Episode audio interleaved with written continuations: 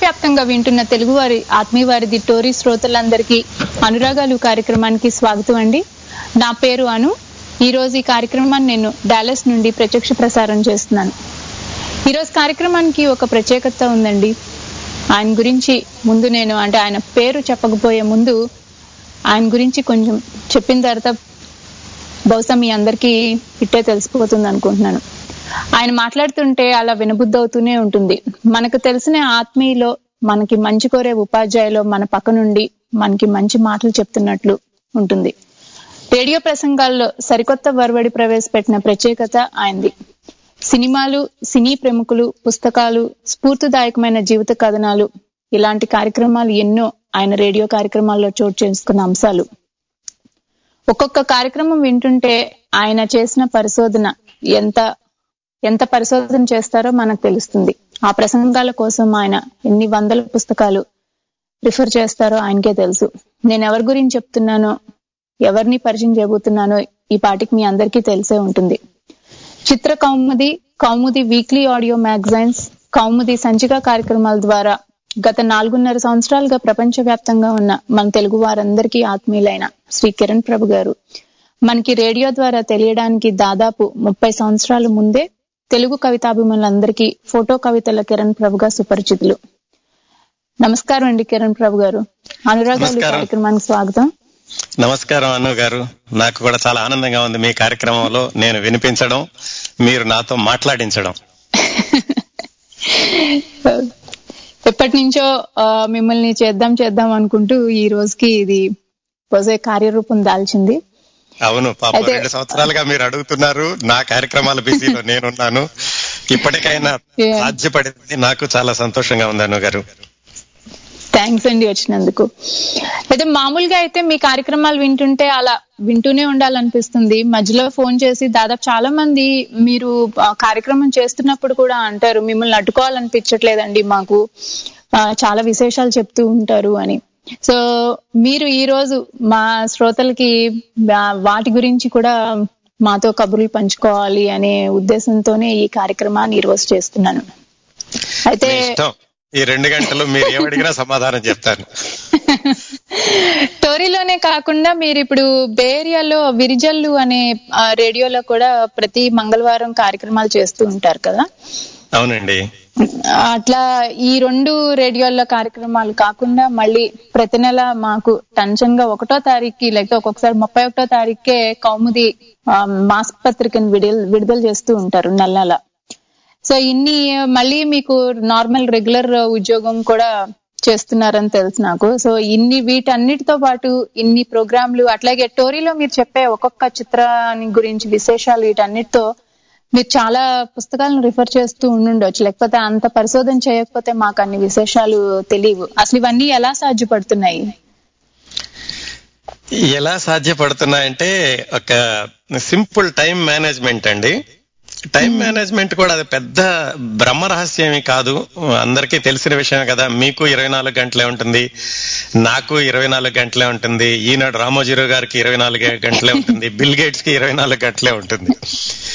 కాకపోతే ఏంటంటే ఈ సమయంలో మనం ఎన్ని పనులు చేస్తాము ఏమిటి అనేది ముందుగా మనం చేసే పని మీద మనకు ఆసక్తి ఉండాలి. అంటే ప్యాషన్ ఒకసారి ఆసక్తికరమైన పని చేద్దాము అనుకుంటున్నప్పుడు చెయ్యాలి అనేటటువంటి ఒక దృఢ నిర్ణయం అంటే డిటర్మినేషన్ అది ఉండాలి. ఆసక్తి ఉండి దృఢ నిర్ణయం ఉంటుంది కానీ ఒక్కొక్కసారి క్రమశిక్షణ లోపించక లోపించడం వల్ల ఇవి సరిగా చేయలేకపోవచ్చు మనం.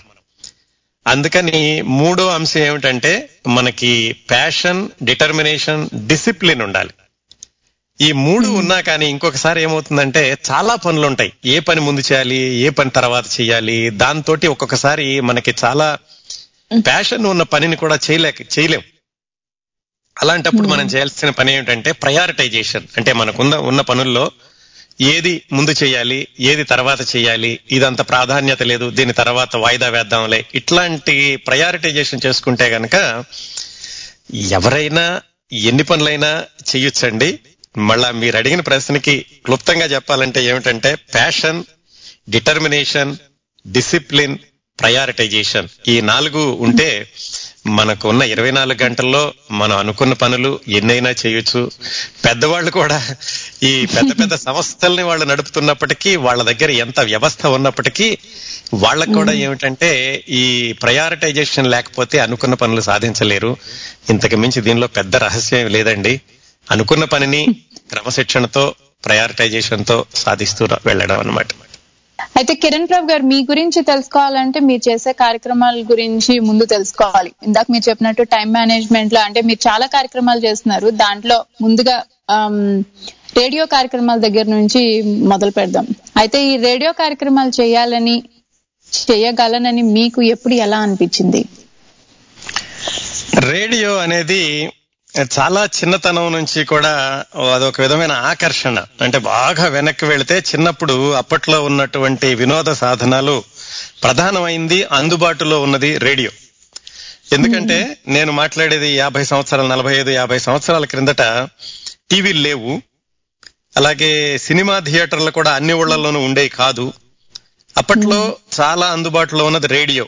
సాయంకాలం అవగానే చిత్రలహరి గాని అలాగే ఆదివారం వచ్చే సంక్షిప్త శబ్ద చిత్రం గాని ఆ రేడియో అనౌన్సర్లే అప్పట్లో పెద్ద స్టార్స్గా ఉండేవాళ్ళు అనమాట నలభై ఐదు యాభై సంవత్సరాల క్రిందట. ఆ విధంగా చిన్నప్పటి నుంచి కూడా రేడియో అంటే ఒక విధమైనటువంటి ఆసక్తి ఒక విధమైనటువంటి ఆకర్షణ ఏర్పడింది. మళ్ళా బాగా ఫాస్ట్ ఫార్వర్డ్ చేసేస్తే నలభై ఐదు యాభై సంవత్సరాలు ఆరు సంవత్సరాల క్రిందట బే ఏరియాలో మల్లాది రఘు అని ఒక మిత్రుడు రేడియో స్టేషన్ ప్రారంభించాడు. ప్రారంభించినప్పుడు తను అడిగాడు ఏమండి మీరు చేస్తారా? రేడియో కార్యక్రమం చేస్తారా? నేను ఇలాగా ప్రారంభిస్తున్నాను అని తను అడిగినప్పుడు సరే ప్రయత్నిద్దాంలే అనిపించింది. అంతవరకు నేను రేడియో ప్రోగ్రాం చేస్తానని ఇలా చెయ్యాలని నాకేమి ప్రణాళిక ఏమి లేదు. తన దగ్గర ఒక నాలుగైదు నెలలు అలాగా తనకు సహాయం చేస్తూ చిన్న చిన్న ప్రోగ్రాంలు చేస్తున్నప్పుడు కొంచెం కొంచెం నాకే అనిపించింది. శ్రోతల దగ్గర నుంచి ప్రతిస్పందన రావడం మొదలు పెట్టాక ఓకే ఇలా చేస్తే బాగుంటుందేమో ఇలా చేస్తే బాగుంటుందేమో అని.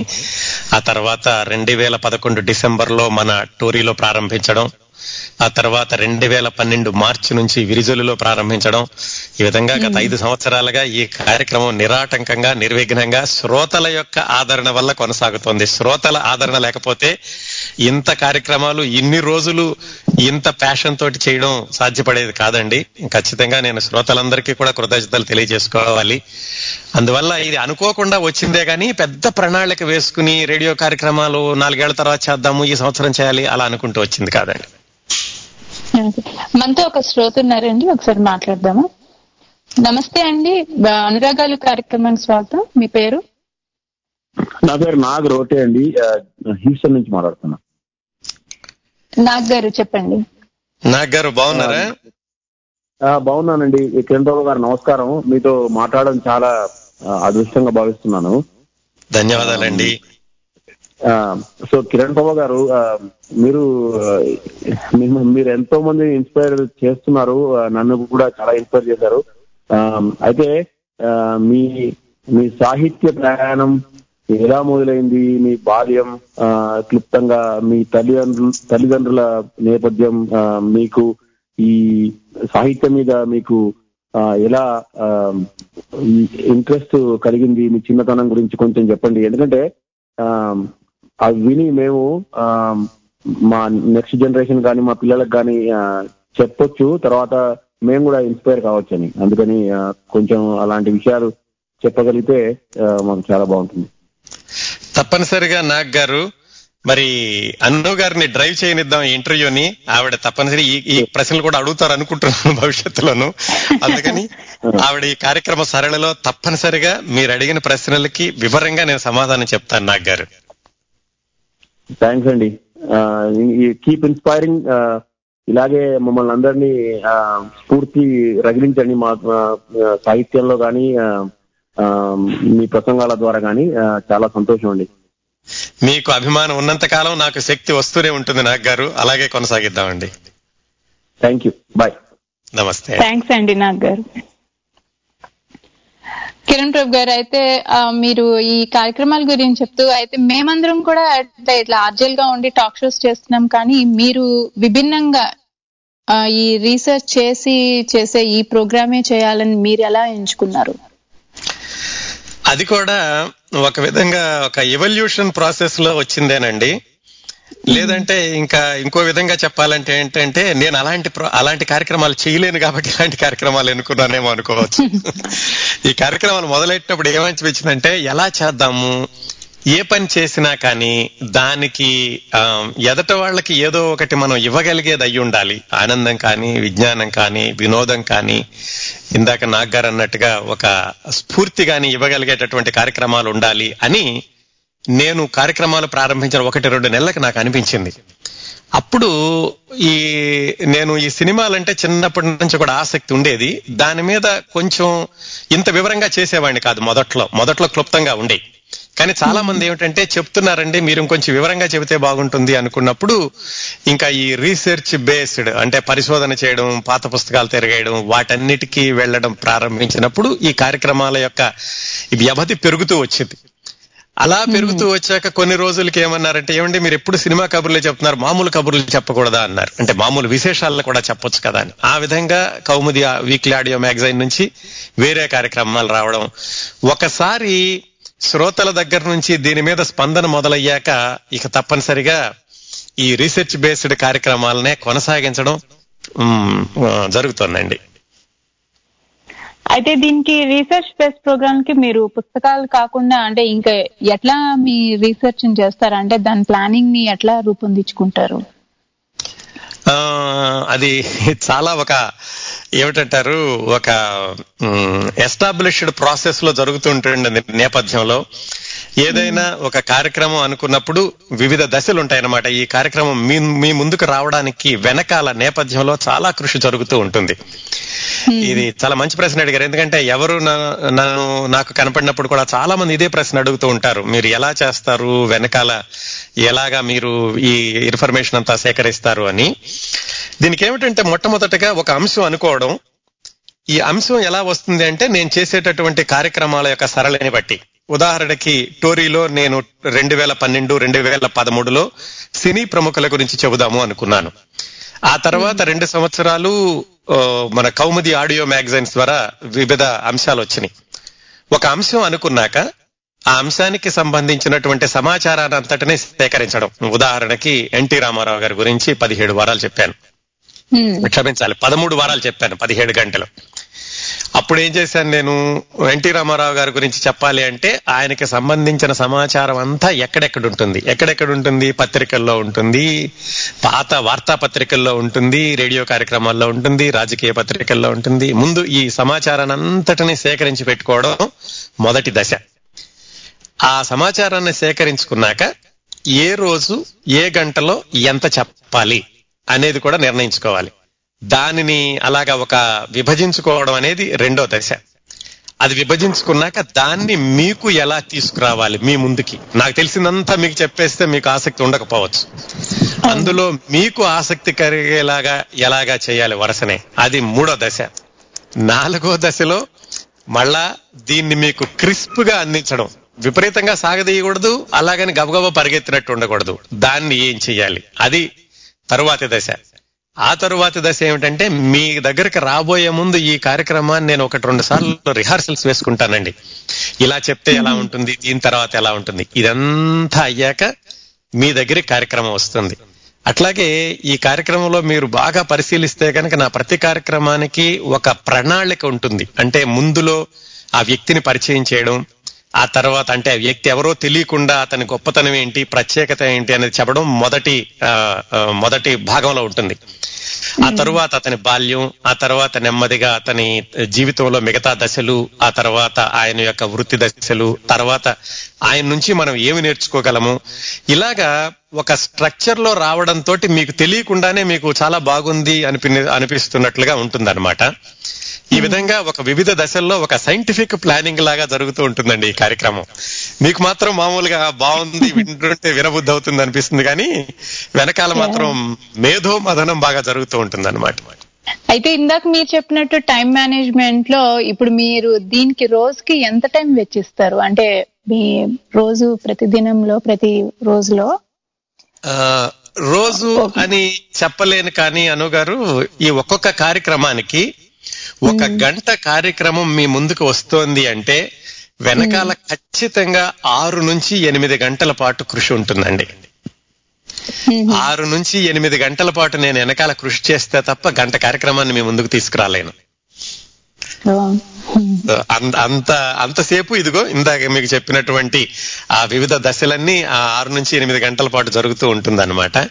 రోజు అంటే ఇక మనకు కార్యక్రమం రాబోయే దాన్ని బట్టి సాయంకాలం సమయంలోనూ రాత్రిపూట లేకపోతే శని ఆదివారాలు పగటి సమయంలోనూ ఇవన్నీ ప్రిపేర్ అవుతూ ఉంటాను అనమాట హలో హలో నమస్తే అండి మీ పేరు? అను గారు నా పేరు రవి అండి. కిరణ్ బాబు గారితో మాట్లాడదామని పలక చేశాను. నమస్కారం రవి గారు. నా పేరు రవి ఉషారండి నా ముఖ పుస్తక నామం రవి ఉషారు. కానీ రవి తిప్పి నేను మిమ్మల్ని లాస్ ఏంజల్స్లో కలిశాను అన్న నాటి సంబరాల్లో గుర్తుపట్టారా అవును అవును రవి హుషార్ గారు. బాగున్నారా?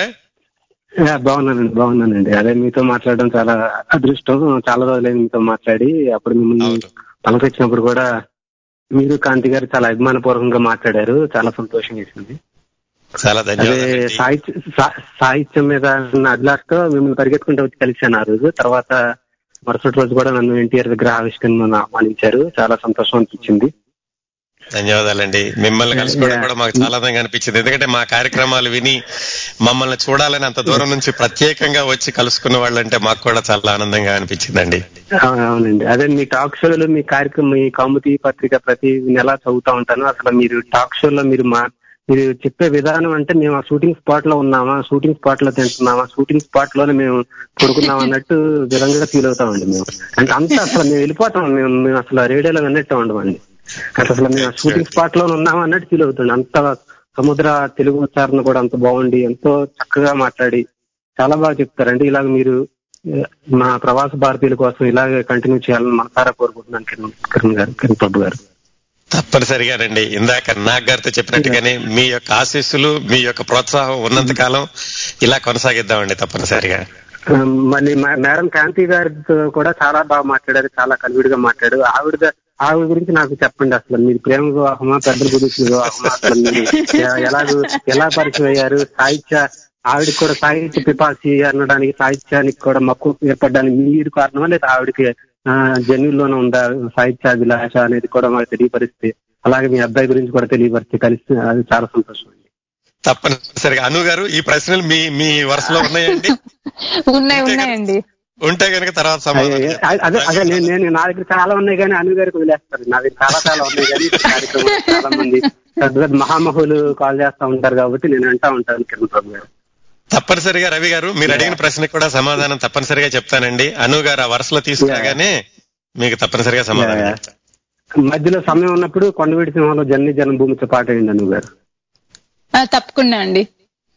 యా, ఓకే ఉంటాను కిరణ్ బాబు గారు. ధన్యవాదాలు అండి. నమస్తే అండి. థ్యాంక్స్ అండి కిరణ్ ప్రభు గారు. సారీ థ్యాంక్స్ అండి రవి గారు. అయితే కిరణ్ ప్రభు గారు ఇప్పుడు మనకి ఆడియో మ్యాగజైన్స్ కాన్సె మొదలు పె- అంటే కౌముది ఆడియో మ్యాగజైన్ ఎట్లా ఉంటుందో దానికంటే ముందు నేను ఇంకా వేరేది ఏది విన్నట్టు నాకు గుర్తులేదు. కానీ తెలుగు ఆడియో మ్యాగజైన్స్ మొదలు పెట్టింది మీరే అనుకుంటాను. సో ఇది ఇట్లా ఆడియో మ్యాగజైన్గా రావాలి అన్న ఆలోచన మీకు ఎట్లా వచ్చింది? మరి మొదటిది అవునో కాదో అని నేను చెప్పలేను కానివ్వండి ఆడియో మ్యాగజైన్ అన్న ఆలోచన ఎలా వచ్చిందంటే నేను రెండు వేల పన్నెండు రెండు వేల పదమూడు ఆ రెండు సంవత్సరాలు కూడా మన టోరీలో హలో? హలో? ఒక్క నిమిషం అండి. నమస్తే అను గారు. నేను చాందేశ్వరిని నా- కిరణ్ ప్రభ గారితో మాట్లాడొచ్చండి? చెప్పండి. మాట్లాడండి. హలో? హలో కిరణ్. ప్రభ గారు. నమస్తే అండి. బాగున్నారండి? బాగున్నానండి. ఒకసారి మీ పేరు చెప్పరా? చాముండేశ్వరి అండి. చాముండేశ్వరి గారు బాగున్నారా? బాగున్నానండి. గుర్తున్నారు మీరు. మీ ప్రో ఆ, బాగున్నానండి మీ ప్రోగ్రాం తప్పనిసరిగా వింటానండి. నాకు తెలియని విషయాలు చాలా చాలా మీరు చెప్తారండి. అందులో దాంట్లోనే ఉన్నా కూడా నాకు అసలు ఏమీ తెలియదండి నేను ఎప్పుడు అనుకుంటూ ఉంటాను మీరు ఎట్లా సేకరించారండి ఇట్లాంటి ఇన్ఫర్మేషన్? వాళ్ళ దగ్గరికి వెళ్ళి ఇన్ఫర్మేషన్ సేకరిస్తారా? లేకపోతే ఎట్లా చేస్తారు మీరు? మ్యాగజైన్స్ అవన్నీ చూసి చేస్తారా? ఏంటి? ఎందుకంటే నాకు మా నాన్నగారు బయోగ్రఫీ రాయాలని అనిపిస్తుంది. కానీ నాకు అది తెలియదు అది ఎట్లా రాయాలి ఏంటి అసలు అసలు సినీ ఫీల్డ్లో ఉన్నా కూడా అది ఏమీ తెలియదు నాకు. ఈ టోరీ వల్ల నాకు చాలా తెలుసుకున్నాను. అందుకని మిమ్మల్ని ఎప్పుడు అనుకుంటాను అబ్బా ఎలా కలవాలి ఎలా అడగాలి అనేసి. ఇది సమాచారం అంటేనండి రకరకాల సోర్సెస్ ఉంటాయి అన్నమాట అంటే పుస్తకాలు ఈ మధ్యన గత ఇరవై సంవత్సరాలుగా సినిమాల గురించి చాలానే పుస్తకాలు వచ్చినాయండి. అది ఒకటి. అలాగే పాత మ్యాగజైన్స్ అండి. ఇప్పుడు మీరు మీ నాన్నగారు వాళ్ళందరూ సినిమాల్లో ఉన్నారు కదా. పంతొమ్మిది వందల యాభై అరవై డెబ్బై ఆ రోజుల్లో వచ్చినటువంటి సినిమా పత్రికల్లో మంచి విశేషాలు ఇచ్చేవాళ్ళండి. వ్యక్తుల గురించి కానీ నేపథ్యం గురించి కానీ అది ఇంకొకటి. ఈ రెండు కాకుండా అప్పట్లో సినిమా పత్రికలే కాకుండా మామూలు పత్రికలు అంటే సినిమా పత్రికలు రెండే ఉండేవండి. విజయ చిత్ర సినిమా రంగం చాలా సంవత్సరాలు ఈ మన వారపత్రికలు రావడానికి ముందు. అవి కాకుండా మనకేమిటంటే ఆదివారం ఆంధ్రప్రభ ఆంధ్రపత్రిక ఆదివారం అనుబంధాల్లోనూ వీక్లీలోనూ ఉండేయండి. ఒక నా నా దగ్గర నాకున్న అదృష్టం ఏమిటంటే ఈ పుస్తకాలన్నీ నా దగ్గర ఉన్నాయండి. గత శతాబ్దంగా గత వంద సంవత్సరాలుగా ఈ పుస్తకాలన్నీ ఉన్నాయి. మళ్ళా ఈ. పుస్తకాలన్నింటినీ నాకు ఇప్పించింది కూడా ఎవరంటే మన అభిమానే. ఆయన శ్రీనివాస్ గారని హైదరాబాద్లో ఉంటారు. ఒకసారి నేను హైదరాబాద్ వెళ్ళినప్పుడు ఆయన నాకు ఫోన్ చేసి ఏమండి మీరు చాలా సోర్స్ ఆఫ్ ఇన్ఫర్మేషన్ చెప్తానని అమీర్పేటలో శ్యామ్ నారాయణ గారు ఉంటారండి. ఆయన్ని పరిచయం చేశారు. ఆయన నాకు గత వంద సంవత్సరాలుగా ఉన్నటువంటి ఈ పత్రికలన్నీ ఇచ్చారు. అది. అది నాకు పెద్ద సోర్స్ అండి. అందుకని ఎప్పుడైనా కావాలంటే ఏమిటంటే నేను పంతొమ్మిది వందల నలభైకి వెళ్ళిపోయి అప్పట్లో ఉన్నటువంటి వారపత్రికలు దినపత్రికలు చదివి ఈ ఇన్ఫర్మేషన్ అవునా కాదా అని నిర్ధారించుకోవడం ఇది ఒకటండి. ఇది కాకుండా ఇంకా ఇప్పుడు సినిమాలో బాగా సీనియర్స్ అయినటువంటి గొల్లపూడి మారుతీరావు గారు అలాగే మన సింగీతం శ్రీనివాసరావు గారు రావికొండలరావు గారు వీళ్ళందరినీ కూడా అలాగే ఆర్టిస్ట్ ఈశ్వర్ గారు వీళ్ళందరూ మంచి మిత్రులండి. నాకు ఇంకా డౌట్ వస్తే కనుక వాళ్ళకి ఫోన్ చేసి అడుగుతాను ఏమండి ఆ సమయం ఏం జరిగింది? ఇది అవునా కాదా? అని వాళ్ళని అడగడం. ఒక్కొక్కసారి వాళ్ళ దగ్గర లేకపోతే వాళ్ళు ఇంకొక లింక్ ఇస్తూ ఉంటారన్నమాట. ఉదాహరణకి గిరిజ గారి గురించి చెప్పేటప్పుడు అసలు గిరిజ గారు చివరి రోజుల్లో ఎలా ఉన్నారు ఏమిటి అనేది నేను దాదాపు ఏడైదు మందిని అడిగినా కానీ దొరకలేదు. చివరికి అలాగా లింకులు పట్టుకుంటూ వెళితే వంశీ రామరాజు గారికి తెలుసండి ఆయన చిట్ట చివరిలో ఆయన సన్మానం చేశారు గిరిజ గారికి అని చెప్పారు. అప్పుడు ఆయనకి ఫోన్ చేసి ఇట్లా వ్యక్తుల దగ్గర నుంచి సమాచారం సేకరించడం. మొత్తానికి చాలా శ్రమ ఉంటుంది చాముండేశ్వర్ గారు. ఇదంతా కలిపి ఆ కార్యక్రమం మీ ముందుకు వస్తుందండి. అదే కాదు నాకు గిరిజి గారు కూడా తెలుసండి బాగా తెలుసు. నాకు వీళ్ళు మా నాన్నగారి గురించి మా మా అమ్మాయి మామయ్య గురించి వాళ్ళ గురించి రాయాలని ఉంది. అది ఫేడ్ అయిపోకుండా ఉండాలి. అది ఎట్లా బయోగ్రఫీ రాయాలి? ఎవరితో కనెక్షన్ పెట్టుకోవాలి? ఏంటి అనేది నాకు తెలియదు అంటే ఇప్పుడు నాన్నగారు వాళ్ళ ఏజ్లో ఉన్న వాళ్ళు సత్యనారాయణ గారు జమున గారు వీళ్ళంతా ఉన్నారనుకోండి ఇంకా ఎవరిని మీరు ఎలా ఏ విధంగా సేకరిస్తారు అవి అనేది ఏమన్నా నేను ఇన్ఫర్మేషన్ ఇవ్వగలరా అండి నేను ఒకవేళ ఇండియాకి వెళ్తే తీసుకోవడానికి నాకు కొంతవరకే తెలుసు కదా నాకు అంతకు ముందు ఏంటి అనేది ఏమీ తెలియదు సినీ ఫీల్డ్ గురించి. అందుకని అంటే ఇరవై ఐదు మంది దాకా ఉన్నారు సినీ ఫీల్డ్లో. అందరూ లెజెండ్సే సో అది తెలుసుకొని నాకు బయోగ్రఫీ రాయాలని ఉందండి. అది మీరేమన్నా హెల్ప్ చేయగలరా? తప్పనిసరిగా చాముండేశ్వర్ గారు మీరు ఏం చేస్తారంటే Kiran Prabha at gmail dot com ఒక ఈమెయిల్ పంపించండి. KIRAN PRA BHA at gmail dot కామ్కి email పంపిస్తే మనం విడిగా మాట్లాడదామండి. నేను మీకు చెప్తాను ఎలా చేస్తే బాగుంటుంది ఎలా చేస్తే వస్తుంది అనేది. మీరు ఇండియా వెళ్ళినప్పుడు ఆ ప్రకారం సమాచారం సేకరించుకుని వచ్చి మీరు రాయడం మొదలు పెడితే నాకు తోచిన సహాయం తప్పనిసరిగా చేస్తానండి. మీరు ఒక ఈమెయిల్ ఇవ్వండి నాకు. మనం మాట్లాడదామండి. చాలా చాలా థ్యాంక్స్ అండి. నాకు ఎంత ప్రాణం లేచి వచ్చినట్టు అనిపిస్తుంది. మీరు చెప్తుంటే అందరినీ అసలు సజీవంగా తీసుకొచ్చినట్టే అనిపిస్తుందండి. అందుకని నాకు చాలా ఇంట్రెస్ట్ అన్నమాట. ఎప్పుడైనా మీతో మాట్లాడి ఇది ఎట్లా ఇన్ఫర్మేషన్ సేకరించాలి అని అనుకుంటున్నాను. ఎక్కువ టైం తీసుకోనండి థ్యాంక్స్ అండి. నా కాల్ కనెక్ట్. చేసినందుకు. థ్యాంక్స్ అండి. థ్యాంక్స్ అను గారు. థ్యాంక్స్ అండి. అను గారు థ్యాంక్ యూ చాముండేశ్వర్ గారు. ఇక్కడ మనం ఆడియో మ్యాగజైన్స్ దగ్గర ఉన్నాం కదండి? అవునండి. ఆ ఏమైందంటే ఆ రెండు సంవత్సరాలు కూడా వారానికి రెండు గంటలు సినీ ప్రముఖుల గురించి చెప్తూ ఉండేవాడిని కదా? కొంతమంది అడిగారు అనమాట మీరు చెప్పేది బాగుంటుంది వినబుద్ధి అవుతోంది ఈ సినిమాలు కాకుండా మామూలు విషయాలు కూడా చెప్తే బాగుంటుంది కదా అని. అప్పుడు నేనేమనుకున్నానంటే మామూలు విషయాలు వారానికి ఒకటి చెప్పొచ్చు సినిమా ఏతర విషయాలు అంటే సినిమాకి సంబంధం లేనివి.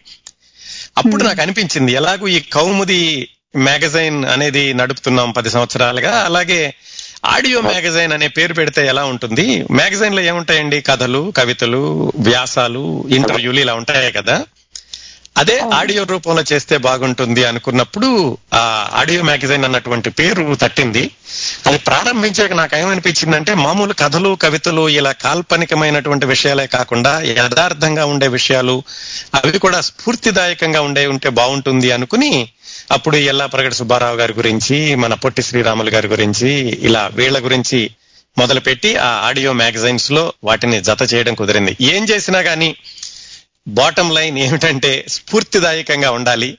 వినే వాళ్ళకి ఈ కార్యక్రమం విన్నాక మనం ఎంతో కొంత నేర్చుకున్నాము. దీనివల్ల మన జీవితాన్ని సరిదిద్దుకోవడం కానీ దీని నుంచి మనం ఏ విధమైనటువంటి పాజిటివ్ ఇన్స్పిరేషన్ పొందుతాము అనే వాటి చుట్టూ తిరగడం వల్ల ఆ ఆడియో మ్యాగజైన్స్లో కూడా అలాంటి కార్యక్రమాలు వచ్చినాయండి. అయితే ఈ ఇన్నేళ్ళ నుంచి మీరు ఈ రేడియో ప్రయాణంలో మీకు ఎదురైన అనుభవాలని మాతో పంచుకుంటారా?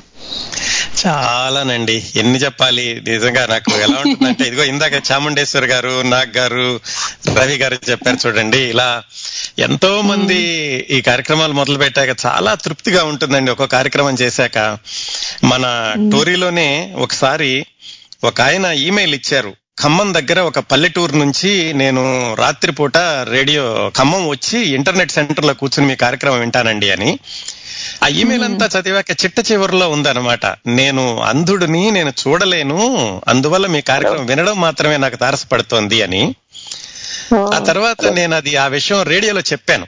ఇలాగ ఆయన వచ్చి వింటున్నారు అని ఆ మరుసటి వారం మళ్ళా ఈమెయిల్ ఇచ్చారు. మీరు నా గురించి చెప్పారండి చాలా ధన్యవాదాలు. ఆ, నాకు మీ కార్యక్రమం వినడం చాలా ఇన్స్పిరేషన్ అని ఐఎమ్ సో మూవ్డ్ అలాగే నెల్లూరు దగ్గర ఒక స్కూల్లో ఇది కూడా మన టోరీలోనే ఒక ఆయన ఫోన్ చేసి చెప్పారండి. నెల్లూరు దగ్గర ఒక నెల్లూరు దగ్గర కావల దగ్గర ఒక స్కూల్లో వాళ్ళు శుక్రవారం పూట సాయంకాలం ప్రత్యేకంగా ఒక గంట రెండు గంటలో ఈ టాక్ షోస్ కోసం కేటాయించారట. అంటే వాళ్ళు ఏం చేస్తారంటే ఈ టాక్ షోస్ డౌన్లోడ్ చేసుకుని వాళ్ళ పిల్లలకి వినిపిస్తున్నారట అండి అది ఇంకా అంతకంటే మనకి గౌరవం ఏం కావాలండి? అలాగే ఇటీవల ఈ మధ్యన ఒక ఎవరో మెసేజ్ పెట్టారు. వాళ్ళ అమ్మగారికి టెర్మినేటింగ్ క్యాన్సర్లో ఉన్నారట. ఆవిడ రోజు రోజుకి తగ్గిపోతున్నారట. క్యాన్సర్ ప్రతి అవయవానికి పాకుతోంది. ఆవిడని సంతోషంగా ఉంచగలిగేటటువంటి సమయం మీరు ఇక్కడ స్థానికంగా చేసే రేడియోలోనండి. ఈ రేడియోలో మీరు చెప్పే గంటసేపు ప్రోగ్రామే. ఆ ప్రోగ్రాం కోసం ఆవిడ వారం అంతా వెయిట్ చేస్తూ ఉంటారు. ఆ టైంలో మా అమ్మ నేను కారులో కూర్చుని ఆ రేడియో పెట్టుకుని మీ ప్రోగ్రాం వింటూ ఉంటాము. మా అమ్మకి ఇలాంటి రోజుల్లో ఇలాంటి ఆనందాన్ని ఇలాంటి సంతోషాన్ని తృప్తిని ఇవ్వగలుగుతున్న మీకు ధన్యవాదాలను రాశారు. ఇవన్నీ వింటుంటే నాకు చాలా ఆనందంగా ఉంటుంది. ఒక్కొక్కసారి కళ్ళు చెమరుస్తాయండి. చాలా ఉన్నాయి అను గారు ఇలాంటివి. హలో. ఒక్కసారి అండి మళ్ళీ సత్యం గారు వచ్చినట్టున్నారండి. హలో సత్యం గారు మాట్లాడండి. నమస్కారం అండి. నమస్కారం అండి. అయితే ఇది సార్ ఇంతకు ముందు సరిగ్గా వినపడలేదు. మధ్యలో ప్రోగ్రామ్ కూడా కట్ అయిపోతుంది అనమాట ఇప్పుడు బాగా వినపడుతుంది. ఆ, మొత్తం విషయం చాలా ధన్యవాదాలు అండి మీరు ప్రోగ్రామ్కి వచ్చినందుకు. తర్వాత అను గారికి కూడా ధన్యవాదాలు. అది మీ వాయిస్ వినాలని నాకు ఎప్పుడు ఇష్టం అనమాట అది కూడా కాకుండా మీరు ఈ మధ్యలో స్టోరీని గురించి చెబుతున్నారు చూసారా? అది వచ్చినప్పటి నుంచి ఏ వారం కూడా ఎందుకంటే నేను ఆ షోలో ఉన్నప్పుడు పెరిగాను కాబట్టి అంటే మీకంటే పెద్దవాడినో చిన్నవాడిని నాకు తెలియదు కానీ నా వయసు డెబ్బై ఎనిమిది సంవత్సరాలండి సో నాకు ఆ షోలో ఈ విషయం మీకు అంత డీటెయిల్గా చెబుతూ ఉంటే ఇంకా అయిపోతుందేమో అనే భయంతో అసలు ప్రతి శనివారం ఎక్కడికి వెళ్ళకుండా ఈ ప్రోగ్రామ్ ఎప్పుడెప్పుడు వస్తుందని కాచుకొని దానికోసం ఉంటున్నానండి. అన్ని ప్రో అన్ని నా ఉన్న విషయాలని మర్చిపోయి మీ వాయిస్లో ఒక విధమైన అది ఏమిటంటే ఒక షూటింగ్ వాయిస్ ఉంటుంది అది కూడాను. దానివల్ల అది మళ్ళీ మళ్ళీ వినాలని ఉంటుంది. అది చెప్తున్నందుకు ఏం అనుకోదు అనుకుంటాను.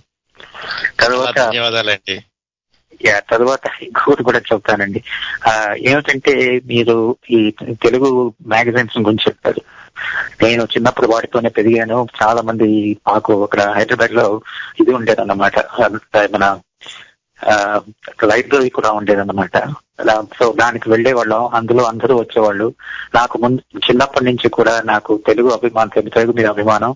దానివల్ల కవి సమ్మేళనాలు ముషాయిదాలు అన్ని చేసేవాడిని. నాకు ఉర్దూలోను హిందీలోను తెలుగులోను అన్నిట్లోనూ ఉంది కాబట్టి అందరినీ పిలిచి చేసేవాళ్ళమాట వీళ్ళందరూ దాశరథి వాళ్ళందరికీ సో వాళ్ళతో ఉన్నప్పుడు ఇంకా చాలా చాలా చూస్తున్నాను అటువంటిది మీరు మళ్ళీ వెనక్కి తీసుకొస్తున్నందుకు మీకు ధన్యవాదాలు. ఈ తెలుగు మ్యాగజైన్ కానీ అది కానీ ఇవాళ రేపు ఒక చిన్న విషయం చెబుతాను. మా ఆవిడ పోయి పదిహేను సంవత్సరాలైంది. ఆవిడ ఎప్పుడు ఇండియా వెళ్ళినా లేదా ఇండియాకు ఎవరు వెళుతున్నా కూడా తెలుగు మ్యాగజైన్స్ ఏదైనా స్పెషల్స్ కానీ దీపావళి సంచిక కానివ్వండి సంక్రాంతి నుంచి కానీ అదే పనిగా అడిగి తెప్పించుకొని రోజు రోజు కూర్చొని ఎంత టైంలో ఉంటే అంత టైం దానికి స్పెండ్ చేసి చదువుకుంటూ కూర్చునేది అనమాట ఇప్పటికీ ఆ మ్యాగజైన్స్ ఇంకా ఉన్నాయి అన్నమాట అంటే ఎందుకు చెప్తున్నానంటే ఇప్పుడు సీజన్స్ మారి అంటే బాగా మారిపోయింది కాబట్టి మ్యాగజైన్స్ వాల్యూ తక్కువైపోతుందేమో అని అనిపిస్తోంది.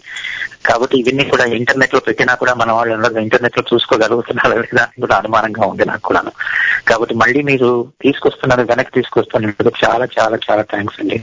అది చెప్దామని. చాలా ధన్యవాదాలు సత్యం గారు. ఐఎమ్ బ్లెస్డ్ అండి. మీ మీ. మీ ఆశీస్సులతోటి నేను చాలా ఆనందంగా ఫీల్ అవుతున్నాను. ఇంకా ఒక్క ఇంకొకరు ఉన్నట్టున్నారండి. హలో? హలో? హలో? హలో అనురాగాలు స్వా కార్యక్రమానికి స్వాగతం అండి. మీ పేరు? ఆ, నా పేరు రమణి అండి. నమస్తే. ఆ, రమణి గారు బాగున్నారా? ఆ, రమణి గారు నమస్కారం అండి. నమస్తే అండి. కిరణ్ ప్రభు గారు నేను మిమ్మల్ని ఒక. ప్రశ్న వేద్దామని చెప్పి ఫోన్ చేశాను. చెప్పండి. మీరు నాకు పరిచయం అయినప్పటి నుంచి కంటే ముందు నుంచి కూడా నాకు తెలుసు. పరిచయం లేనప్పుడు కూడా మీరు మీ ఫోటో వ్యాఖ్యలు ఆ కింద. కవితలు చూడడం మీరు పల్లకీలో పనిచేసినప్పటి నుంచి వ్యక్తిగతంగా పరిచయం లేకపోయినా మీ కవితలు మాకు పరిచయమే. మీరు కవిగా మాకు పరిచయమే. ఆ తర్వాత మీరు కౌముది సంపాదకులుగా నాకు మళ్ళీ పునః ప్రచ- పరిచయం అయిన తర్వాత సరే. మన బంధం చాలా గట్టిపడింది. మన పరిచయం స్నేహంగా మారి చాలా ఆత్మీయంగా కూడా మారింది. తర్వాత మీరు ఈ విరిజల్లులో ఈ టోరీలో ప్రతి వారము రెండు ప్రోగ్రాంలు చేస్తూ ఒక వక్తగా ఒక వ్యాఖ్యాతగా ఒక పరిశోధన పరిశోధకులుగా ఒక ప్రసంగకర్తగా మీరు చాలా ఎక్కువ ఇంపార్టెన్స్ చాలా ఎక్కువ పేరు తెచ్చేస్తున్నారు ఫేమస్ అయిపోయారు. చాలా ఫేమ్ వచ్చేసింది మీకు. మీ మీకు అభిమానం అండి అంతాను. చెప్పండి. అయితే ఈ ఇన్ని పాత్రలు మీరు చేస్తున్నారు. ఒక పై పక్కన ఉద్యోగం చేసుకుంటూ దేశం కాని దేశంలో పరభాష పరదేశంలో మీరు తెలుగు భాష మీద ఇంత మమకారంతో ఈ కౌముది నడుపుతూ కవితలు రాస్తూ మళ్ళీ మా అందరి కథలు మా అందరి మీ అందరం రాసినవి కూడా చదివి చాలా పాపం ఓపికగా అవన్నీ సెలెక్ట్ చేసుకుంటూ పత్రికలో నాణ్యత చెడకుండా ఏమాత్రం విలువలు తగ్గకుండా ప్రతి నెల మాకు సరిగ్గా టెన్షన్గా అదే సమయానికి పత్రిక రిలీజ్ చేస్తూ మీ ఇంట్లో ఎటువంటి కష్టసుఖాలు వచ్చినా కూడా ఏ మాత్రము ఆ టైంకి కొంచెం కూడా ఇంచుమించు కాకుండా అంత సమర్థవంతంగా నిర్వహిస్తూ మీ ధర్మపత్నితో కలిసి మా ఫ్రెండ్ కాంతి గారితో కలిసి ఇంత సమర్థవంతంగా ఈ పత్రికని ప్రతి నెల రిలీజ్ చేస్తున్నారు. ఇది కాకుండా ఉద్యోగం చేసి వచ్చి అలసిపోయిన తర్వాత కూడా మీరు శ్రోతలతోటి గంట గంట సేపు కార్యక్రమాలు చేస్తూ ఆ కార్యక్రమాల కోసం ఇందాక చెప్తుంటే విన్నాం మేము. మీరు దాని ముందు ఒక ఎగ్జామినేషన్కి వెళ్ళే విద్యార్థిలాగా ఎంత కష్టపడతారో నేను కళ్ళారా చూశాను కూడా. కాంతి గారితో హాస్యం కూడా ఆడేదాన్ని. మీ విద్యార్థి చీటీలు తయారు చేసుకుంటున్నారా అని చెప్పి. ఇప్పుడు ఇన్ని పాత్రలలో మీకు ఇష్టమైనది ఏది? ఒక కవిగానా? ఒక సంపాదకులుగానా? ఒక వ్యాఖ్యాతగానా? ఒక పరిశోధకులుగానా? ఏది మీరు ఎక్కువగా ఎంజాయ్ చేసేది? ఇది నా ప్రశ్న. చాలా అదే కష్టమైన ప్రశ్న కాదు కానీ నేను ఇప్పుడు ఆలోచించలేదు రమణి గారు అసలు ఈ దృష్టిలో అంటే నాకు ఏది బాగా ఇష్టం అనేది. పొలిటికల్గా కాకపోతే అన్ని నాకు కూడా ఇష్టమైన పాత్రలేనండి. ఇందాక మొట్టమొదట్లో చెప్పినట్టుగా ఇష్టం లేకుండా చేస్తే కనుక దాంట్లో ఈ ప్యాషన్ కనిపించదు. అన్ని నాకు ఇష్టమయ్యే చేస్తున్నాను. కాకపోతే ఖచ్చితంగా సమాధానం చెప్పాలంటే గనక ఈ రేడియో వ్యాఖ్యాతగా నాకు ఎక్కువ ఆనందాన్ని ఇస్తుందండి ఈ దశలో.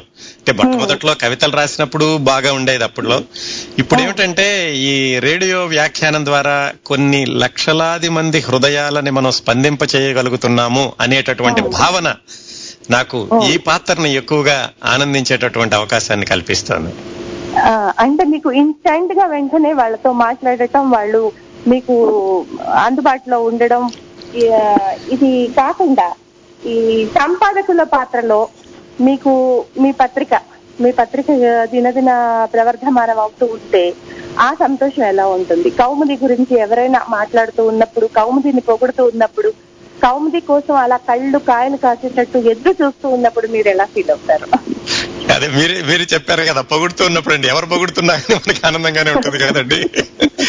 అలాగే నిజంగానే మనకి ఒక్కొక్కసారి ఆ స్పందన తెలిస్తేనండి మనం చేసిన యొక్క కార్యక్రమం ఎవరికి చేరాలనుకుంటున్నామో వారికి చేరుతుంది అని తెలిసినప్పుడు ఆనందాన్ని మనం అనుభవిస్తామే తప్ప ఇక దానికి మళ్ళా ఎక్కువగా ఎక్స్ప్లెయిన్ చేయలేమండి. అది మన మనసులో ఉంటుందన్నమాట. మీరు కానీ గొల్లపూడి మారుతిరావు గారు కానీ మల్లాది గారు కానీ ఎండమూరి గారు కానీ మీరందరూ ఎక్కడికి వెళ్తా కానీ కౌముదితో మమ్మల్ని ఐడెంటిఫై చేస్తున్నారు అని మీరు చెప్పడం ఇంకా అంతకంటే గౌరవం ఏం కావాలండి? అంత దాన్ని మించిన ఆనందం ఇంకోటి ఉండదు. నిజం కూడా. అంతకు ముందు మేము ఎంతో రాసేవాళ్ళం కానీ జనంలో ఒకళ్ళుగా ఇప్పుడు నేను రాసే కాలం వల్ల వాళ్ళ ఇంట్లో ఒక వ్యక్తిగా నన్ను అందరూ చూస్తున్నారు. అది కౌముదికి ఎందుకని ఒక ఆంటీ గారు ఏం ఏం పేరు పెడతారు అనగానే కాలం దాటని కబుర్లని అలా అన్ఎక్స్పెక్టెడ్గా నా నోట్లోంచి వచ్చేసింది. తర్వాత ఈ మా గురించి కాదు ఇప్పుడు మీ గురించే మాట్లాడాలి. ఇది మీ కార్యక్రమం కాబట్టి మొన్న నేను ఒకటి విన్నాను. అది మీరు మళ్ళీ చెప్తే వినాలనే ఆశగా ఉంది. ఒక అబ్బాయి వాళ్ళ తల్లి క్యాన్సర్ పేషెంట్. ఆవిడ మీ ప్రోగ్రాం వినడం కోసం అని చెప్పి ఆ రోజు మటుకు ఆ- ఆ సమయంలో వచ్చి కారులో కూర్చుని వాళ్ళిద్దరూ గ్యారేజ్లో మీ ప్రోగ్రాం వింటారు. ఆవిడ అంత బాధలో ఉండి కూడా బహుశా టెర్మినల్ స్టేజ్లో ఉన్నట్టున్నారు. ఆ గంట సేపు ఆవిడ చాలా ఆనందంగా ఉంటారు అని చెప్పి మీకు ఉత్తరం రాసినట్టున్నారు కదా మెయిలో ఇప్పుడే అంటే మనం ఓవర్లాప్ అయినట్టున్నామండి. బహుశా మీరు కాల్ కోసం ట్రై చేస్తున్నారేమో జస్ట్ ఆ విషయం చెప్పాను మీ ఫోన్ కాల్ కలిసిందండి. ఓకే ఓకే అండి. తర్వాత నేను ఫేస్బుక్లో కూడా చూస్తున్నాను ఈ మధ్య. పిల్లలకి పిల్లలకి చాలా ఇష్టంగా ఉంటుంది మీ ప్రోగ్రాము. పిల్లలకి తెలియని విషయాలు ఎన్నో మీరు చెప్తున్నారని పిల్లలు కూడా చాలా ఆసక్తితో ఎదురు చూస్తున్నారని వాళ్ళు మెయిన్స్ పెట్టడం అదే పోస్టులు పెట్టడం ఎఫ్బీలో లో నేను చూస్తున్నానండి. అంటే చాలా నాకు ఆశ్చర్యం ఆనందం ఎలాగో ఉంటుంది. చాలా ఆశ్చర్యం వేసిందండి ఐదేళ్ళ పాప ఈ కార్యక్రమాలు విని దానికి ప్రతిస్పందించదని ఉమా కిరణం గారని ఆవిడ ఈ మధ్యనే ఒక వారం రోజుల నుంచి అనుకుంటా నాకు చెప్తున్నారు వాళ్ళ పాప. ప్రతి కార్యక్రమానికి ఎలాగా స్పందిస్తుంది అనేది ఐదు సంవత్సరాల పాపట. నాకు చాలా ఆశ్చర్యం వేసిందండి ఐదు సంవత్సరాల పాప కూడా ఈ కార్యక్రమాలు అంటే మాయా బజారు అలాగే బాలనాగమ్మ ఈ కార్యక్రమాలను వినిపించారట ఆవిడ. I I felt so blessed అండి. నేను ఈ సినిమా ఇండస్ట్రీలోకి రాకముందు నుంచి వచ్చిన తర్వాత కూడా నేను ఏమనుకుంటూ ఉంటానంటేనండి కౌన్ మనేగా కరోడపతికి వెళ్ళినా కూడా లేకపోతే ఎవరు మీలో కోటీశ్వరుడికి వెళ్ళినా ఎవరు వెళ్ళినా కూడా మన తెలుగు వాళ్ళు వెళ్తే కౌన్ బనేగా కరోడపతికి కూడా వాళ్ళు భారతంలో రామాయణంలో ఏ ప్రశ్న వేసినా కూడా టక్కిమని చెప్పి ఆ డబ్బులు కొట్టేస్తారు మన వాళ్ళు. ఎందుకు అంటే మనకి ఎన్టీ రామారావు గారు ఉన్నారు. అందువల్ల మనకి ఈ రామాయణం భారతం భాగవతం అన్ని కూడా చాలా కూలంకషంగా ఆయన సినిమాలలో చిన్నప్పటి నుంచి చూపించడం వల్ల మనకి ఒక శకుని ఎవరో తెలుసు తెలుసు అశ్వత్థామ ఎవరో తెలుసు ఉపకర్ణులు ఎవరో తెలుసు కర్ణుడు కర్ణులు ఎవరో తెలుసు. ఇలాగా మా జనరేషన్ వరకు కూడా మేము అలా ఎన్టీ రామారావు గారి సినిమాలతో పెరగడం వల్ల మనకు పౌరాణికాలన్నీ బాగా తెలుసండి. ఇప్పుడు కిరణ్ ప్రభ గారు ఆ ప్లేస్ తీసుకుని పిల్లలకి భావితరాలకి మన పౌరాణికాలు మన ఇవన్నీ కూడా మా భాగవతం భారతం రామాయణం ఈ కథలన్నీ కూడా నెమ్మదిగా జొప్పిస్తూ మాట్లాడితే ఆ సినిమాల గురించి ఎక్కువగా మాట్లాడితే చాలా ఉపయోగ ఉపయోగ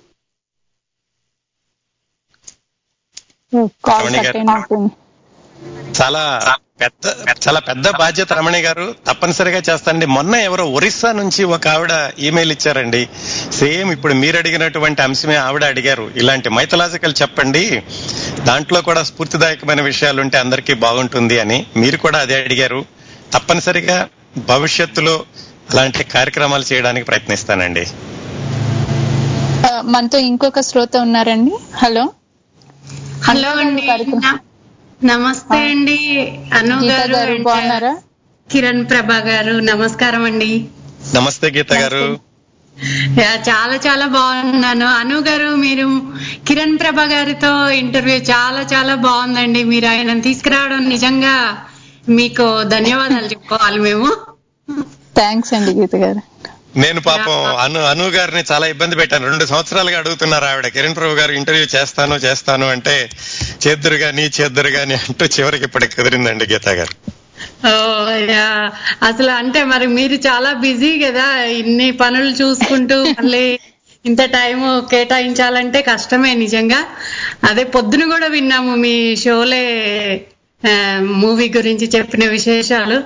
అయితే ఒక విషయం చెప్తారండి నేను. మీరు చెప్తూ ఉంటే ఆ మీ వాయిస్లో ఉన్న ఏదో ఇట్లా ఆకర్షిస్తుంది అనమాట అసలు వినాలి అన్న ఇది వచ్చేస్తుంది ఎవరికైనా. మా వారు అసలు ఏ షో కూడా వినరు ఆయన. నేను ఎలా ఎంత వింటానో ఆయన అసలు ఏది వినరు. కాకపోతే మీ షో మాత్రం పర్టికులర్గా వింటారనమాట ఆయన. చాలా ధన్యవాదాలండి. యా ఆయనకి బాగా నచ్చుతుంది. అంటే మీరు చెప్పే విశేషాలు మూవీస్ గురించి అసలు చాలా అంటే ఎలా అంటే అసలు మాకు మా కళ్ళకు కట్టినట్టు అనమాట మాకు అసలు చాలా విషయాలు తెలియదు కదా అసలు. ఏదో మూవీ చూడడం వరకు ఏదో న్యూస్లో వస్తే అవి చదవడం వరకు తప్ప మీరు చెప్పినట్టు ఒక్కొక్క మూవీ గురించి ఒక్కొక్క యాక్టర్ గురించి చెప్తుంటే అసలు చాలా చాలా ఆనందంగా అనిపిస్తుంది. వీళ్ళ వెనకాల ఇన్ని ఇంత ఉంది స్టోరీ అని చెప్పి. తెలుసుకోవడం నిజంగా మాకు చాలా హ్యాపీ. మీరు అందిస్తున్నందుకు మీకు చాలా కృతజ్ఞతలండి. మాలాంటి వాళ్ళు ఎంతమందో వింటున్నారు. అదే మీరు చెప్తుంటే విన్నాను ఇప్పుడు మన కాలర్స్ కూడా. ఆ, ఒక క్యాన్సర్ ఉన్న ఆవిడ మళ్ళీ స్కూల్లో మీ కిరణ్ ప్రభా ఆర్కైవ్స్ అవి వినిపించడం అనేది నిజంగా చాలా గ్రేట్ థింగ్స్ అవి.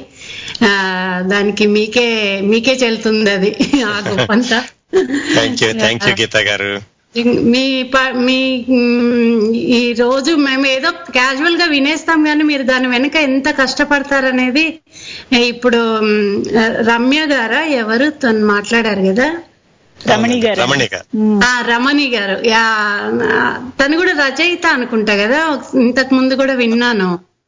అవునండి. కౌముదిలో కాలం దాటని కబుర్లను రాస్తారు. అలాగే టీవీ సీరియల్స్ సినిమాలకు కూడా రాశారండి. ఓ ఓకే ఓకే. బలభద్ర పాత్రని రమ్మని అవునండి. అవునండి అవునండి. Okay okay. యా నేను అప్పుడప్పుడు చూస్తుంటాను. తన పేరు చాలానే కనపడుతుంది. యా చాలా చాలా థ్యాంక్స్ అండి మీకు. అను గారు మీకు చెప్పాలి నిజంగా అసలు మన కిరణ్ ప్రభ గారిని తీసుకొచ్చి. అందరికి ఇంత మంచి విషయాలు ఆయన గురించి తెలియజేస్తున్నందుకు. మన రమణి గారు చాలా సేపు తన గురించి చెప్తున్నారు. కాంతి కాంతి గారు అని. మా కాంతి గారేనండి మీ కాంతి గారు అంటే ఎవరంటారు? మా టోరీలో. ఆహా. కాదు కాంతి గారు అంటే కిరణ్ ప్రభు గారి వైఫ్ పేరు కూడా కాంతి ఏనండి.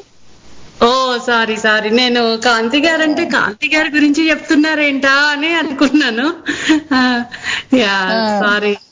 తెలీదు నాకు. యా మీ కిరణ్ కిరణ్ ప్రభ అని మాత్రం ఇలాగే ఆ బాగా ప్రభతో వెలిగేటట్టు ఇలాగే మాకు ఇంకా మరిన్ని షోస్ చేస్తూ మాకు ఎప్పుడు ఆనందం కలిగించాలని కోరుకుంటున్నానండి. మీ నుండి thank you thank you Geetha garu. Thank you very much అండి. ఓకే అండి. థ్యాంక్స్ అండి అను అను గారు. థ్యాంక్స్ అండి గీత గారు. యా నమస్తే అండి. ఉంటాను. బాయ్. నమస్తే అండి కిరణ్ ప్రభు గారు. అయితే ఇందాక మీకు ఎదురైన అనుభవాలు చెప్తున్నారు కదా. అట్లాగే ఇప్పుడు ఇంతమంది కూడా చెప్పారు. మీ మీరు చెప్పే విధానము ఆ ప్రసంగ శైలి ఇట్లా అందరిని ఇట్లా ఆకట్టుకుంటుందని. సో ఇది మీకు ముందు నుంచి ఉందా? లేకపోతే ఈ స్టైల్ అంటే ఇట్లా ఈ విధానం మీకు ఎలా అలవాటైంది? చాలా చాలా విచిత్రమైనటువంటి ప్రశ్న. ఇది అలవాటు అయిందంటే చెప్పలేను అను గారు. మరి మరి అలా మాట్లాడడం మరి చిన్నప్పటి నుంచి ఉందేమో. బహుశా ఇప్పుడు అందరి ముందు రావడం వల్ల అందరికీ తెలిసిందేమో. కాకపోతే ఒక విషయం చెప్తాను. ఎక్కడ చెప్పలేదు నేను ఈ విషయాన్ని. మీరు అడుగుతుంటే నేను కొంచెం ఆలోచిస్తుంటే అనిపిస్తోంది. నేను హైదరాబాద్లో ఉండేవాడిని ఇరవై సంవత్సరాల క్రిందట అమెరికా వచ్చానండి. హైదరాబాద్లో ఉండగా నాకెందుకు చిన్నప్పటి నుంచి టీచింగ్ అంటే చాలా ఆసక్తి ఉండేది. మా అక్కయ్యలు మా అన్న టీచర్స్ అన్నమాట. వాళ్ళని చూడడం వల్ల వాళ్ళ దగ్గరికి స్కూల్ పిల్లలు రావడం వాళ్ళు పేపర్లు దిద్దడం ఎగ్జామినేషన్ పేపర్లు ఆ వాతావరణం చూడడంతో నాకు ఎందుకో టీచింగ్ అంటే చాలా ఆసక్తి ఏర్పడింది. కాకపోతే నేను టీచర్గా ఇప్పుడు పని చేయలేదు కాకపోతే పంతొమ్మిది వందల ఎనభై ఆరు తొంభై ఆరు ఆ పది సంవత్సరాల్లో హాబీగా టీచ్ చేస్తూ ఉండేవాడిని పిల్లలకి. ఏది మ్యాథమెటిక్స్ ఫిజిక్స్ కెమిస్ట్రీ బయాలజీ అవి చెప్తూ ఉండేవాడిని అండి. అవి చెప్పడం వల్ల బహుశా మరి చెప్పి చెప్పి వాళ్ళకు కూడా ఆ, మరి అలా అలవాటైందో ఏమో కానీ మరి ప్రసంగ శైలి మరి అప్పటి నుంచి వచ్చిందేమో తెలియదండి. కాకపోతే ఒక విషయం చెప్తాను. ఆ- చెప్తున్నప్పుడు ఎవరో పేరెంట్ వాళ్ళ పాపను తీసుకొచ్చారు. నేను క్లాస్ చెప్తున్నాను. ఆవిడ బయట వింటున్నారు. ఆ క్లాస్ అయిపోయాక ఆవిడ చెప్పారు బాబు నువ్వేం చెప్పావో నాకు అర్థం కాలేదు కానీ అలా వినబుద్ధి అవుతూ ఉంది అని. అప్పుడు మొదటిసారి అనుకుంటాను నేను చెప్పేది అందరికీ ఆసక్తికరంగా ఉంటుందేమో అని అప్పుడు అనిపించింది. ఇదిగో మళ్ళా ఇన్ని సంవత్సరాల తర్వాత ఇదిగో మీరందరూ అంటుంటే మరి అలా ఉందేమో. బహుశా మరి తెలియదండి బహుశా దాని వల్లేమో మరి. అలాగా టీచింగ్ అనేది కొంతకాలం చేయడం వల్ల పిల్లలకి అర్థమయ్యేలాగా చెప్పాలి అనుకోవడం వల్ల అదే ఇక్కడ కూడా కొనసాగుతుందేమో అని అను- అనుకుంటున్నాను. అయితే ఇప్పుడు ఇప్పటి వరకు మీలో Um, మన రేడియో దాని గురించి మాట్లాడుకుంటూ వచ్చాము. ఇప్పుడు మీలో ఒక కవి కూడా ఉన్నారు. అంటే కిరణ్ ప్రభా ఇది సారీ కౌముది డాట్ నెట్లో ఫస్ట్ పేజ్ ఆ కవిత రాసేది మీరే అని తెలుసు. అయితే ఆ రచయితని కవిని కూడా మనం పరిచయం చేద్దామని అనుకుంటున్నాం శ్రోతలకి. సో ఇంతకు ముందు మన నాగ్ గారు అడిగిన ప్రశ్నకి ఇప్పుడు వస్తున్నానండి. సో మీరు పుట్టిన ఊరు చిన్నతనం అసలు మీకు ఈ సాహిత్యం పట్ల ఎలా ఆసక్తి ఏర్పడింది? అవి చెప్తారా ముందు విశేషాలు? తప్పనిసరిగా వెళ్ళాలి. వెనక్కి వెళితే మళ్ళీ ముందుకు రావడం కష్టం అవుతుంది ఎందుకంటే ఆ బాల్యంలోకి బంగారు బాల్యంలోకి వెళితే ఒక శ్రోత ఉన్నట్లున్నారు. మాట్లాడేసి వెళదామా? తప్పకుండా అండి. Hello? Hello hello Anurag.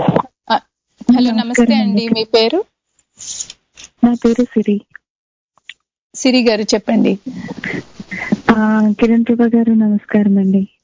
నమస్కారం సిరి గారు. బాగున్నారా? బాగున్నాను. మీరు ఎలా ఉన్నారండి? బాగున్నానండి. చెప్పండి. యాక్చువల్గా అంటే అందరూ ఇప్పటి వరకు మీతో మాట్లాడుతు చెప్తున్నది చాలా true. There is nothing new that I can add to it but only one thing I can tell you ఎట్లా అంటే ఇప్పుడు న్యూ జనరేషన్ చిన్న చిన్న పిల్లలకి అన్నట్టు వాళ్ళకి ఎంత ఇన్స్పిరేషన్ తెలీదు. బట్ నేను స్పెషలీ మీ నేను అసలు ఎప్పుడు ఏమీ వినేదాన్ని కాదు. నాకు అసలు ఇంట్రెస్ట్ ఉండదు. బట్ మీది విన్న తర్వాత it inspired me so much that positive change like there will be time for every one when you'll be లిటిల్లో and all that అలా ఉన్నప్పుడు నేను ఇది ఫస్ట్ టైం విన్నప్పుడు it it inspired me of one thing because you always tell నేను negative ఉంటుంది కానీ నేను చెప్పను ఓన్లీ పాజిటివ్ చెప్తాను. So so that people should be inspired అని that really inspired me so much చాలా పాజిటివ్ తీసుకోవాలి నెగిటివ్ వదిలేయాలి. ఇట్స్ నాట్ సో ఈజీ లైఫ్లో అది ఇంప్లిమెంట్ చేయడం అంటే one of the best thing that any one can do for themselves అది మీ వల్ల వచ్చింది అని అనుకుంటున్నాను. And that is the. Wonderful thing that can be passed any అండి thank you thank you Siri garu. నా నా కార్యక్రమాలకి చాలా సార్థకత లభించింది అని ఇదిగో మీరు ఇలా చెబుతూ ఉంటే నాకు తెలుస్తుంది. చాలా ఆనందంగా ఉందండి. Thank you very much and it's. Honoured అండి యాక్చువల్గా ఇట్స్ ఆర్ ప్లెజర్ అండి. మీలాంటి ఒక ఇలా దొరకడం and specially thanks so much to Tori as well వాళ్ళ వల్ల ఇట్లాంటిది. సీరియస్లీ మీలాంటి వాళ్ళు ఇంకా అంటే ఇంత ఇప్పుడే మీరు చెప్తుంటే అన్ని వింటున్నా. మీకు ఇన్స్పైర్ చేసే మీ టోన్లో ఉంది. ఇట్స్ నాట్ దాట్ మీ వర్డ్స్ ఒకటే కాదు మీ టోన్లో ద వే యూ ఎక్స్ప్లెయిన్ అలా చెప్పడం అనేది అందరికి సాధ్యం కాదు. చాలా మందికి నాలెడ్జ్ ఉండొచ్చు అన్ని. కానీ that is a god gift you and అది మీరు ఉంచుకోకుండా అందరికీ పంచుతూ you're doing it is like సంఘ సేవ అన్నట్టు I can tell you it's like social service and మీకు ఓపిక కాలం చేయండి. అండ్ ఇఫ్ యూ థింక్ మీలాగా ఇంకెవరైనా తయారు చేయగలిగితే definitely that will be awesome but thank you so much from my side and for so many other Tori listeners who really admire you thank you so much thank you Siri garu thank thank you thank you very much అండి చెప్పండి అను గారు thank you Bye అండి ఇంకొక శ్రోత ఉన్నారండి. Hello. Hello అమ్మా. అనురా అనురాధ అను అను అను అనుగారా? ఆ అను అని పిలవండి ఆండలం గారు చెప్పండి నమస్తే అండి. నమస్తే అమ్మా. అదే కిరణ్ ప్రభ గారు కౌముది నేను వింటాం టోరీ రెండున్నర సంవత్సరాల నుంచి అయినా అసలు అప్పటి నుంచి నేను ఒక్కటి కూడా మిస్ అవ్వలేదన్నమాట. చాలా బాగా చెప్తారు కానీ తన కొడుకుని తానే మెచ్చుకుంటే అందులో చాలా ఇది ఉంటుందన్నమాట. మెచ్చుకోకూడదు ఎంత ఎంత వచ్చినా కూడా విద్య అనేది వాళ్ళని ఆ మామూలు లోపల ఆనందించడం తప్పితే పైకి పొగడకూడదు. దానివల్ల ఆ- అసలు ఆ ప్రభ గారి ఆ గాత్రంలో మాధుర్యం చాలా ఎంతో అసలు విన వినసొంపుగా ఉంటుందన్నమాట. అసలు ఎంత విన్నా ఇంకా వినాలనే అనిపిస్తుంది. ఆ సినిమాల గురించే కాదు ఇది మా టాపిక్ గురించే కాదు. తను మాట్లాడే తీరు అట్లా ఉంటుందన్నమాట. అలాగా మీరు మీరు తీసుకొచ్చారు ఇప్పుడు అందరూ తోటి మాట్లాడుతున్న ఆవిడ ఆయనవన్నీ మీరు అడుగుతున్న క్వశ్చన్లకు జవాబులు చెప్తున్నవి అన్ని కూడా చాలా వినసొంపుగా ఉన్నాయి. అలాగా. ప్రభ గారి భార్య కూడా కాంతి గారు అంటున్నారు. అంత కాంతివంతంగా వెలుగొందుతున్నారు అనమాట కిరణ్ ప్రభ గారు ధన్యవాదాలండి నాకేమంటే కవిత ఏం రాదు కానీ ఏదో మాట్లాడాలని అయ్యో చెయ్యాలి కలుసుకోవాలి ఒకసారి అన్ని విషయాలు వింటూ ఉంటాం కదా తప్పనిసరిగా. ఆ తాపత్రయం కొద్దీ ఆశీస్సులు ఇద్దామని చెప్పేసి ఫోన్ చేశానమ్మా చాలా. సంతోషం మాకు. స్టోరీలో ఇలా అందిస్తున్నందుకు మా పిల్లలకి కూడా మా మనవలకి నేను వినిపిస్తూ ఉంటానన్నమాట అన్ని నాకు చిన్నప్పుడు చాలా సినిమాలు చూశాను నేను పాతవన్నీను ఆ పాతవన్నిటిలో చిన్న చిన్న కథల కింద వాళ్ళకి చెప్తూ ఉంటానన్నమాట. ఆ, చెప్పడం రాకపోయినా అది టూకీగా వాళ్ళకి అర్థమయ్యే రీతిలో చెప్తూ ఉంటానన్నమాట. మీ మీరు వింటే వాళ్ళకి చాలా సంతోషంగా అనిపిస్తుంది అనమాట మా అమ్మాయిలకి మనవాళ్ళకి. థ్యాంక్ యూ థ్యాంక్ యూ అండి Allamma garu. Thank you very much అండి. ఓకే అమ్మా. థ్యాంక్స్ అండి ఆండాలమ్మ గారు.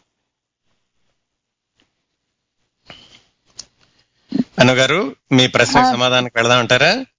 వెళ్దామండి. చెప్పండి. సో మీరు అడిగింది నాకు ఎలాగ ఆసక్తి వచ్చింది నా చిన్నతనం గురించి అడిగారు కదా? అవునండి. మాది కృష్ణా జిల్లాలో మా ఊళ్ళో బయలుదేరాలండి. మా ఊరు కృష్ణా జిల్లాలో విజయవాడ మచిలీపట్నం దానికి దగ్గరలో ఉంటుందండి దివి తాలూకాలో. పాపనాశనం అని చిన్న పల్లెటూరు అన్నమాట. అది చాలా మందికి తెలియకపోవచ్చు. దగ్గరలో శ్రీకాకుళం అని ఒక ఊరు ఉంది మళ్ళా శ్రీకాకుళం అనగానే చాలా మంది విజయనగరం దగ్గర శ్రీకాకుళం అనుకుంటారు. ఇది కృష్ణా జిల్లాలో కృష్ణా నది పక్కన ఉంటుందన్నమాట. అక్కడ మా అమ్మగారు నాన్నగారు మా నాన్నగారు వ్యవసాయం చేసేవాళ్ళు. వాళ్ళిద్దరూ కూడా పెద్దగా చదువుకోలేదు. నేను చిన్నప్పటి నుంచి కూడా ఏంటంటే చదువు అంటే చాలా ఆసక్తి ఉంటూ ఉండేది. మాకు ఇద్దరు అక్కయ్యలు ఒక అన్నయ్యనండి మా- నాన్నగారు ఏమిటంటే వ్యవసాయం చేస్తున్నా గానీ ఆయనకి పిల్లలందరికీ బాగా చదువు చెప్పించాలని ఉండేదన్నమాట. చిన్నప్పుడు నేను ఒక విధంగా ఈ ఈ సాహిత్యం అంటే ఆసక్తి పుస్తకాలంటే ఆసక్తి కలగడానికి కారణం ఏమిటంటే వెళ్ళబోయే ముందు ఒక శ్రోతతో మాట్లాడేద్దామా? ఆ, మాట్లాడదామండి అదే. నమస్తే అండి వెల్కమ్ అనురాగాలు కార్యక్రమానికి స్వాగతం. హలో. హలో. రమేష్ గారు బాగున్నారా? బాగున్నాను మేడం మీరు ఎలా ఉన్నారు? బాగున్నా అండి హలో రమేష్ గారు చెప్పండి చెప్పండి చెప్పండి. రమేష్ గారు. బాగున్నారా సార్? బాగున్నానండి. సార్ వింటుంటాను. షో మీది మీది కంచు కంఠం సార్ చాలా బాగుంటుంది మీ కంఠం. థ్యాంక్ యూ అండి థ్యాంక్ యూ వెరీ మచ్ నేను ఈ రోజు షో షోలే గురించి చెప్తున్నారు కదా నాలుగవ భాగము. అవునండి. నేను వెంటనే మెసేజ్ పెట్టినాను. మీరు చూసుకున్నారో లేదు. ఒక మెయిల్ మెయిల్ ఐడికి ఒక మెయిల్ పంపించాను నేను.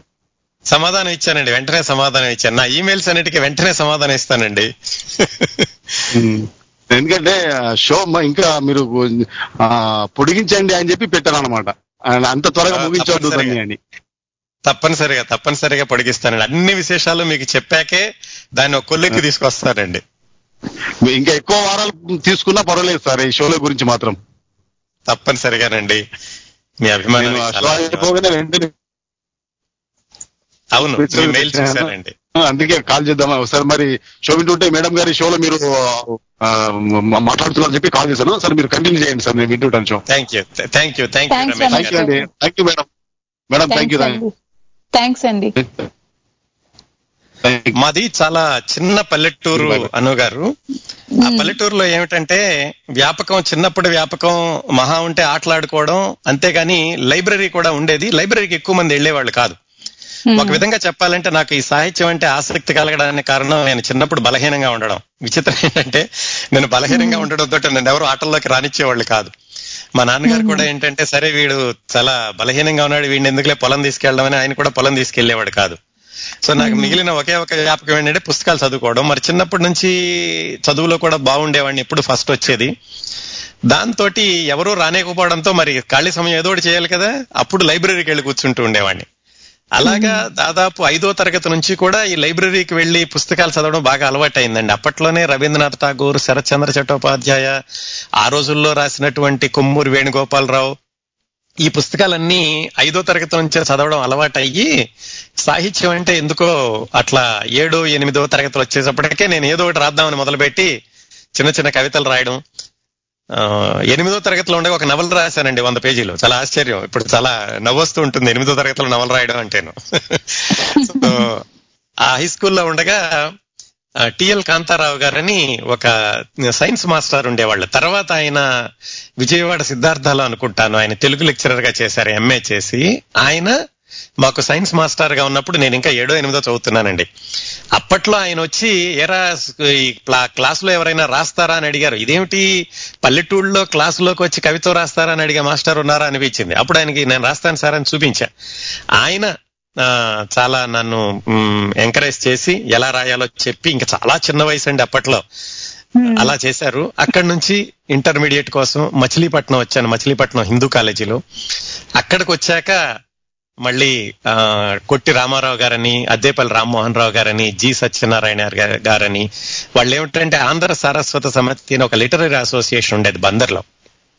నేను ఇలా రాస్తున్నానని తెలిసి వాళ్ళు ఆ అసోసియేషన్కి ఆహ్వానించడం నేను రాసేటటువంటి చిన్న చిన్న కవితలు అప్పటి వరకు పబ్లిష్ అవ్వలేదు. వాటిని ఎంకరేజ్ చేయడం అలా ఉండేది. ఈ కవితలు పబ్లిష్ అవ్వడం నా పేరు మొట్టమొదటిసారిగా అచ్చులో చూసుకోవడం అదో మంచి కథ అండి. చాలా ఆసక్తికరంగా ఉంటుంది. ఒక శ్రోత వేచి చూస్తున్నట్టున్నారు. మాట్లాడేసి వెళదామా? ఉన్నారండి. మాట్లాడదామండి. అనురాగాలు కార్యక్రమానికి స్వాగతం అండి. నమస్కారం అండి కిరణ్ ప్రభా గారు. నమస్తే అండి. అదే మీ నేను మీ పెద్ద అభిమాని అంటే మీ కార్యక్రమంలో మీకుంటాను నేను. మీ పేరు సార్? ఆ, నా పేరు ప్రసాద్ అండి. నేను వర్జీనియా నుంచి మాట్లాడుతున్నాను. ప్రసాద్ గారు చెప్పండి.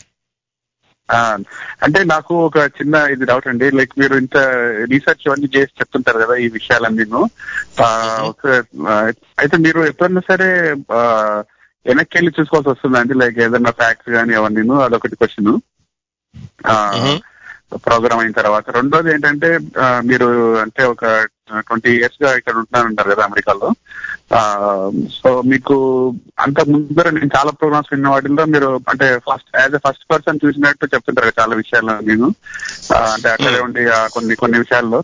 సో మరి ఇప్పుడు మీకు ట్వంటీ ఇయర్స్ నుంచి మీరు ఇక్కడ ఉన్నారు కాబట్టి ఈ విధంగా అప్డేట్ అవుతుంటారా? ఇప్పుడు నైన్టీ నైన్టీ ఫైవ్ అనుకుందాం ఫర్ ఎగ్జాంపుల్. అప్పటి నుంచి మీరు ఇండియాలో జరుగుతున్న విషయాలన్నీ మీరు ఫస్ట్ పర్సన్లో చూడట్లేదు కదా మరి దాన్ని ఏ విధంగా మీరు అప్డేట్ అవుతారు? చెప్పండి ఒకసారి నేను నా జస్ట్ క్యూరియాసిటీ నాకు అంతే అది. తప్పనిసరిగా. మీరు అడిగిన మొదటి ప్రశ్న వెనక్కి తిరిగి చూసుకుంటానన్నారు కదా తప్పనిసరిగానండి నేను కార్యక్రమం అయిపోగానే నేను దీన్ని యూట్యూబ్లో అప్లోడ్ చేస్తున్నాను కదా అప్లోడ్ చేశాక మినిమం టూ టైమ్స్ వింటానండి మళ్ళీ నా పాత కార్యక్రమాన్ని ఎందుకంటే ఎక్కడైనా పొరపాటు దొర్లినయా ఈ పొరపాట్లు ఎలా రాకుండా చూసుకోవాలి ఒకవేళ ఎప్పుడైనా సరే ఫ్యాక్ట్స్ ఏమైనా తప్పు చెప్పానా? తప్పు చెప్తే కనుక ఇమీడియట్గా నేను ఫేస్బుక్లో అక్కడే నేను సవరణ కూడా రాస్తూ ఉంటాను. అందువల్ల తప్పనిసరిగా నా కార్యక్రమాన్ని మళ్ళీ వింటానండి. దానికి కారణం ఏంటంటే ఒకవేళ ఏమైనా పొరపాట్లు జరిగితే వాటిని మళ్ళా పునరావృతం చేయకు లేకుండా చేయడానికి. మీ రెండో ప్రశ్న మీరు ఇరవై సంవత్సరాలుగా ఉంటున్నా కానీ ఫస్ట్ పర్సన్లో ఎలా చెప్తున్నారు కదా?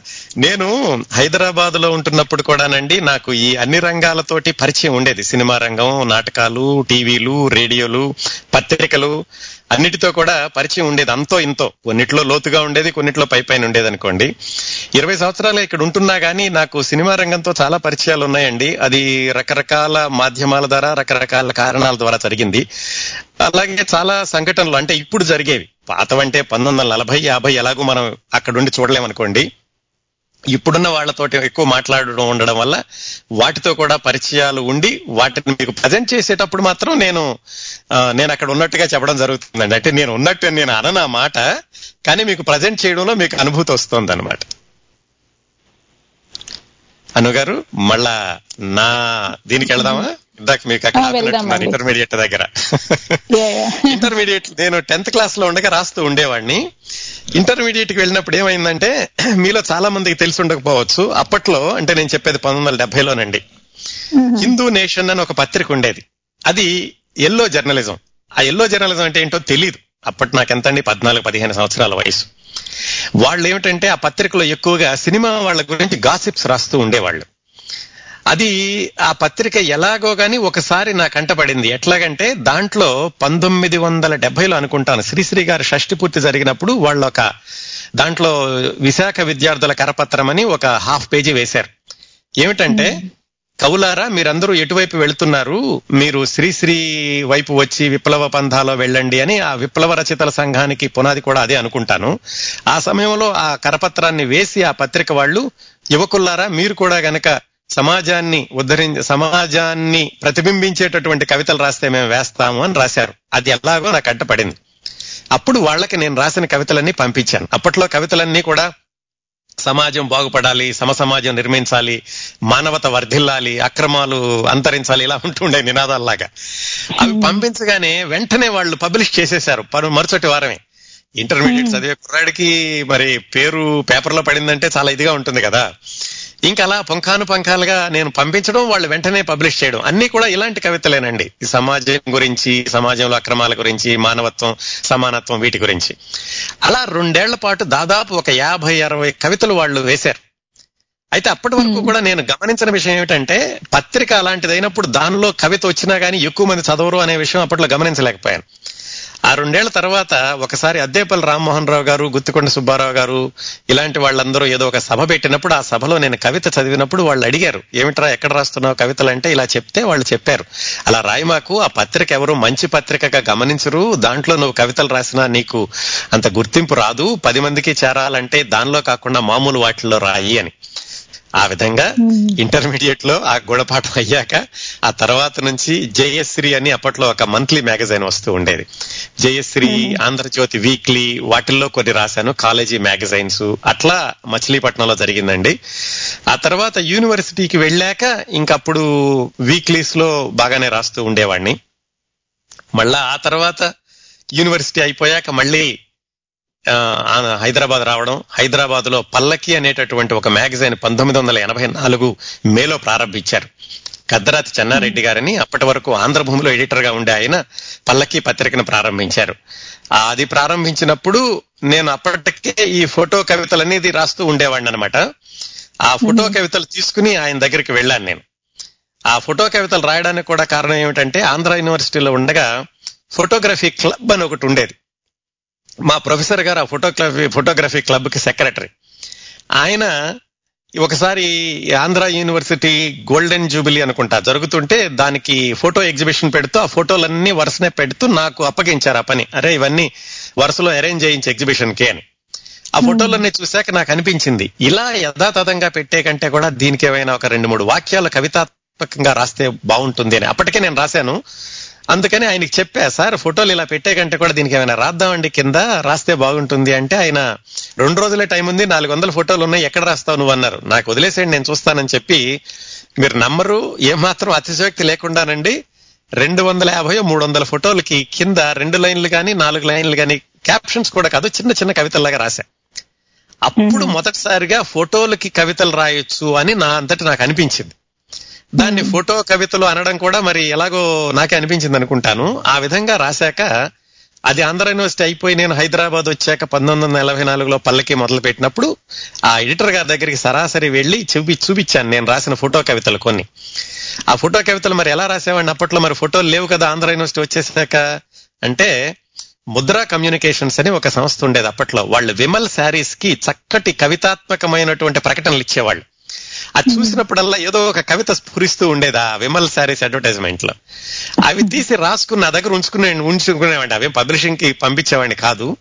అవన్నీ తీసుకుని కందనాథ్ చెన్నారెడ్డి గారికి చూపించా. మరి ఆయన ఎందుకో చూడగానే ఆయనకి నచ్చి తప్పనిసరిగా వేద్దాం కాకపోతే ఇవి అడ్వర్టైజ్మెంట్లు కదా వేరే ఫోటోలు ఉంటే తీసుకురా అన్నారు. అప్పుడు మా ఫోటోగ్రఫీ ఫ్రెండ్స్ ఉంటే కేకే ప్రకాష్ అని జనార్దన్ రావు గారని రామచంద్రరావు అని వాళ్ళ దగ్గర ఫోటోలు తీసుకుని వాళ్ళు ఫోటో ఎగ్జిబిషన్స్కి వాటికి తీస్తూ ఉండేవాళ్ళు. వాటికి కవితలు రాసి పల్లకి మ్యాగజైన్స్లో ఇస్తే పంతొమ్మిది వందల ఎనభై నాలుగు మే నుంచి వాళ్ళు ఈ ఫోటో కవితలు కవర్ పేజీలో ఇన్నర్ సైడ్ కవర్ చేశారు తర్వాత లోపల వేశారా. దాదాపుగా పంతొమ్మిది వందల ఎనభై నాలుగు నుంచి తొంభై రెండు వరకు కొనసాగిందండి పల్లకీలో. ఇప్పటికి కూడా చాలా మంది మొన్న కూడా ఎవరో మెయిల్ ఇచ్చారు. ఏమండి మీరు పంతొమ్మిది వందల ఎనభై నాలుగులో కవితలు రాసిన కిరణ్ ప్రభ నాకు చాలా ఆశ్చర్యంగా ఉంటుంది.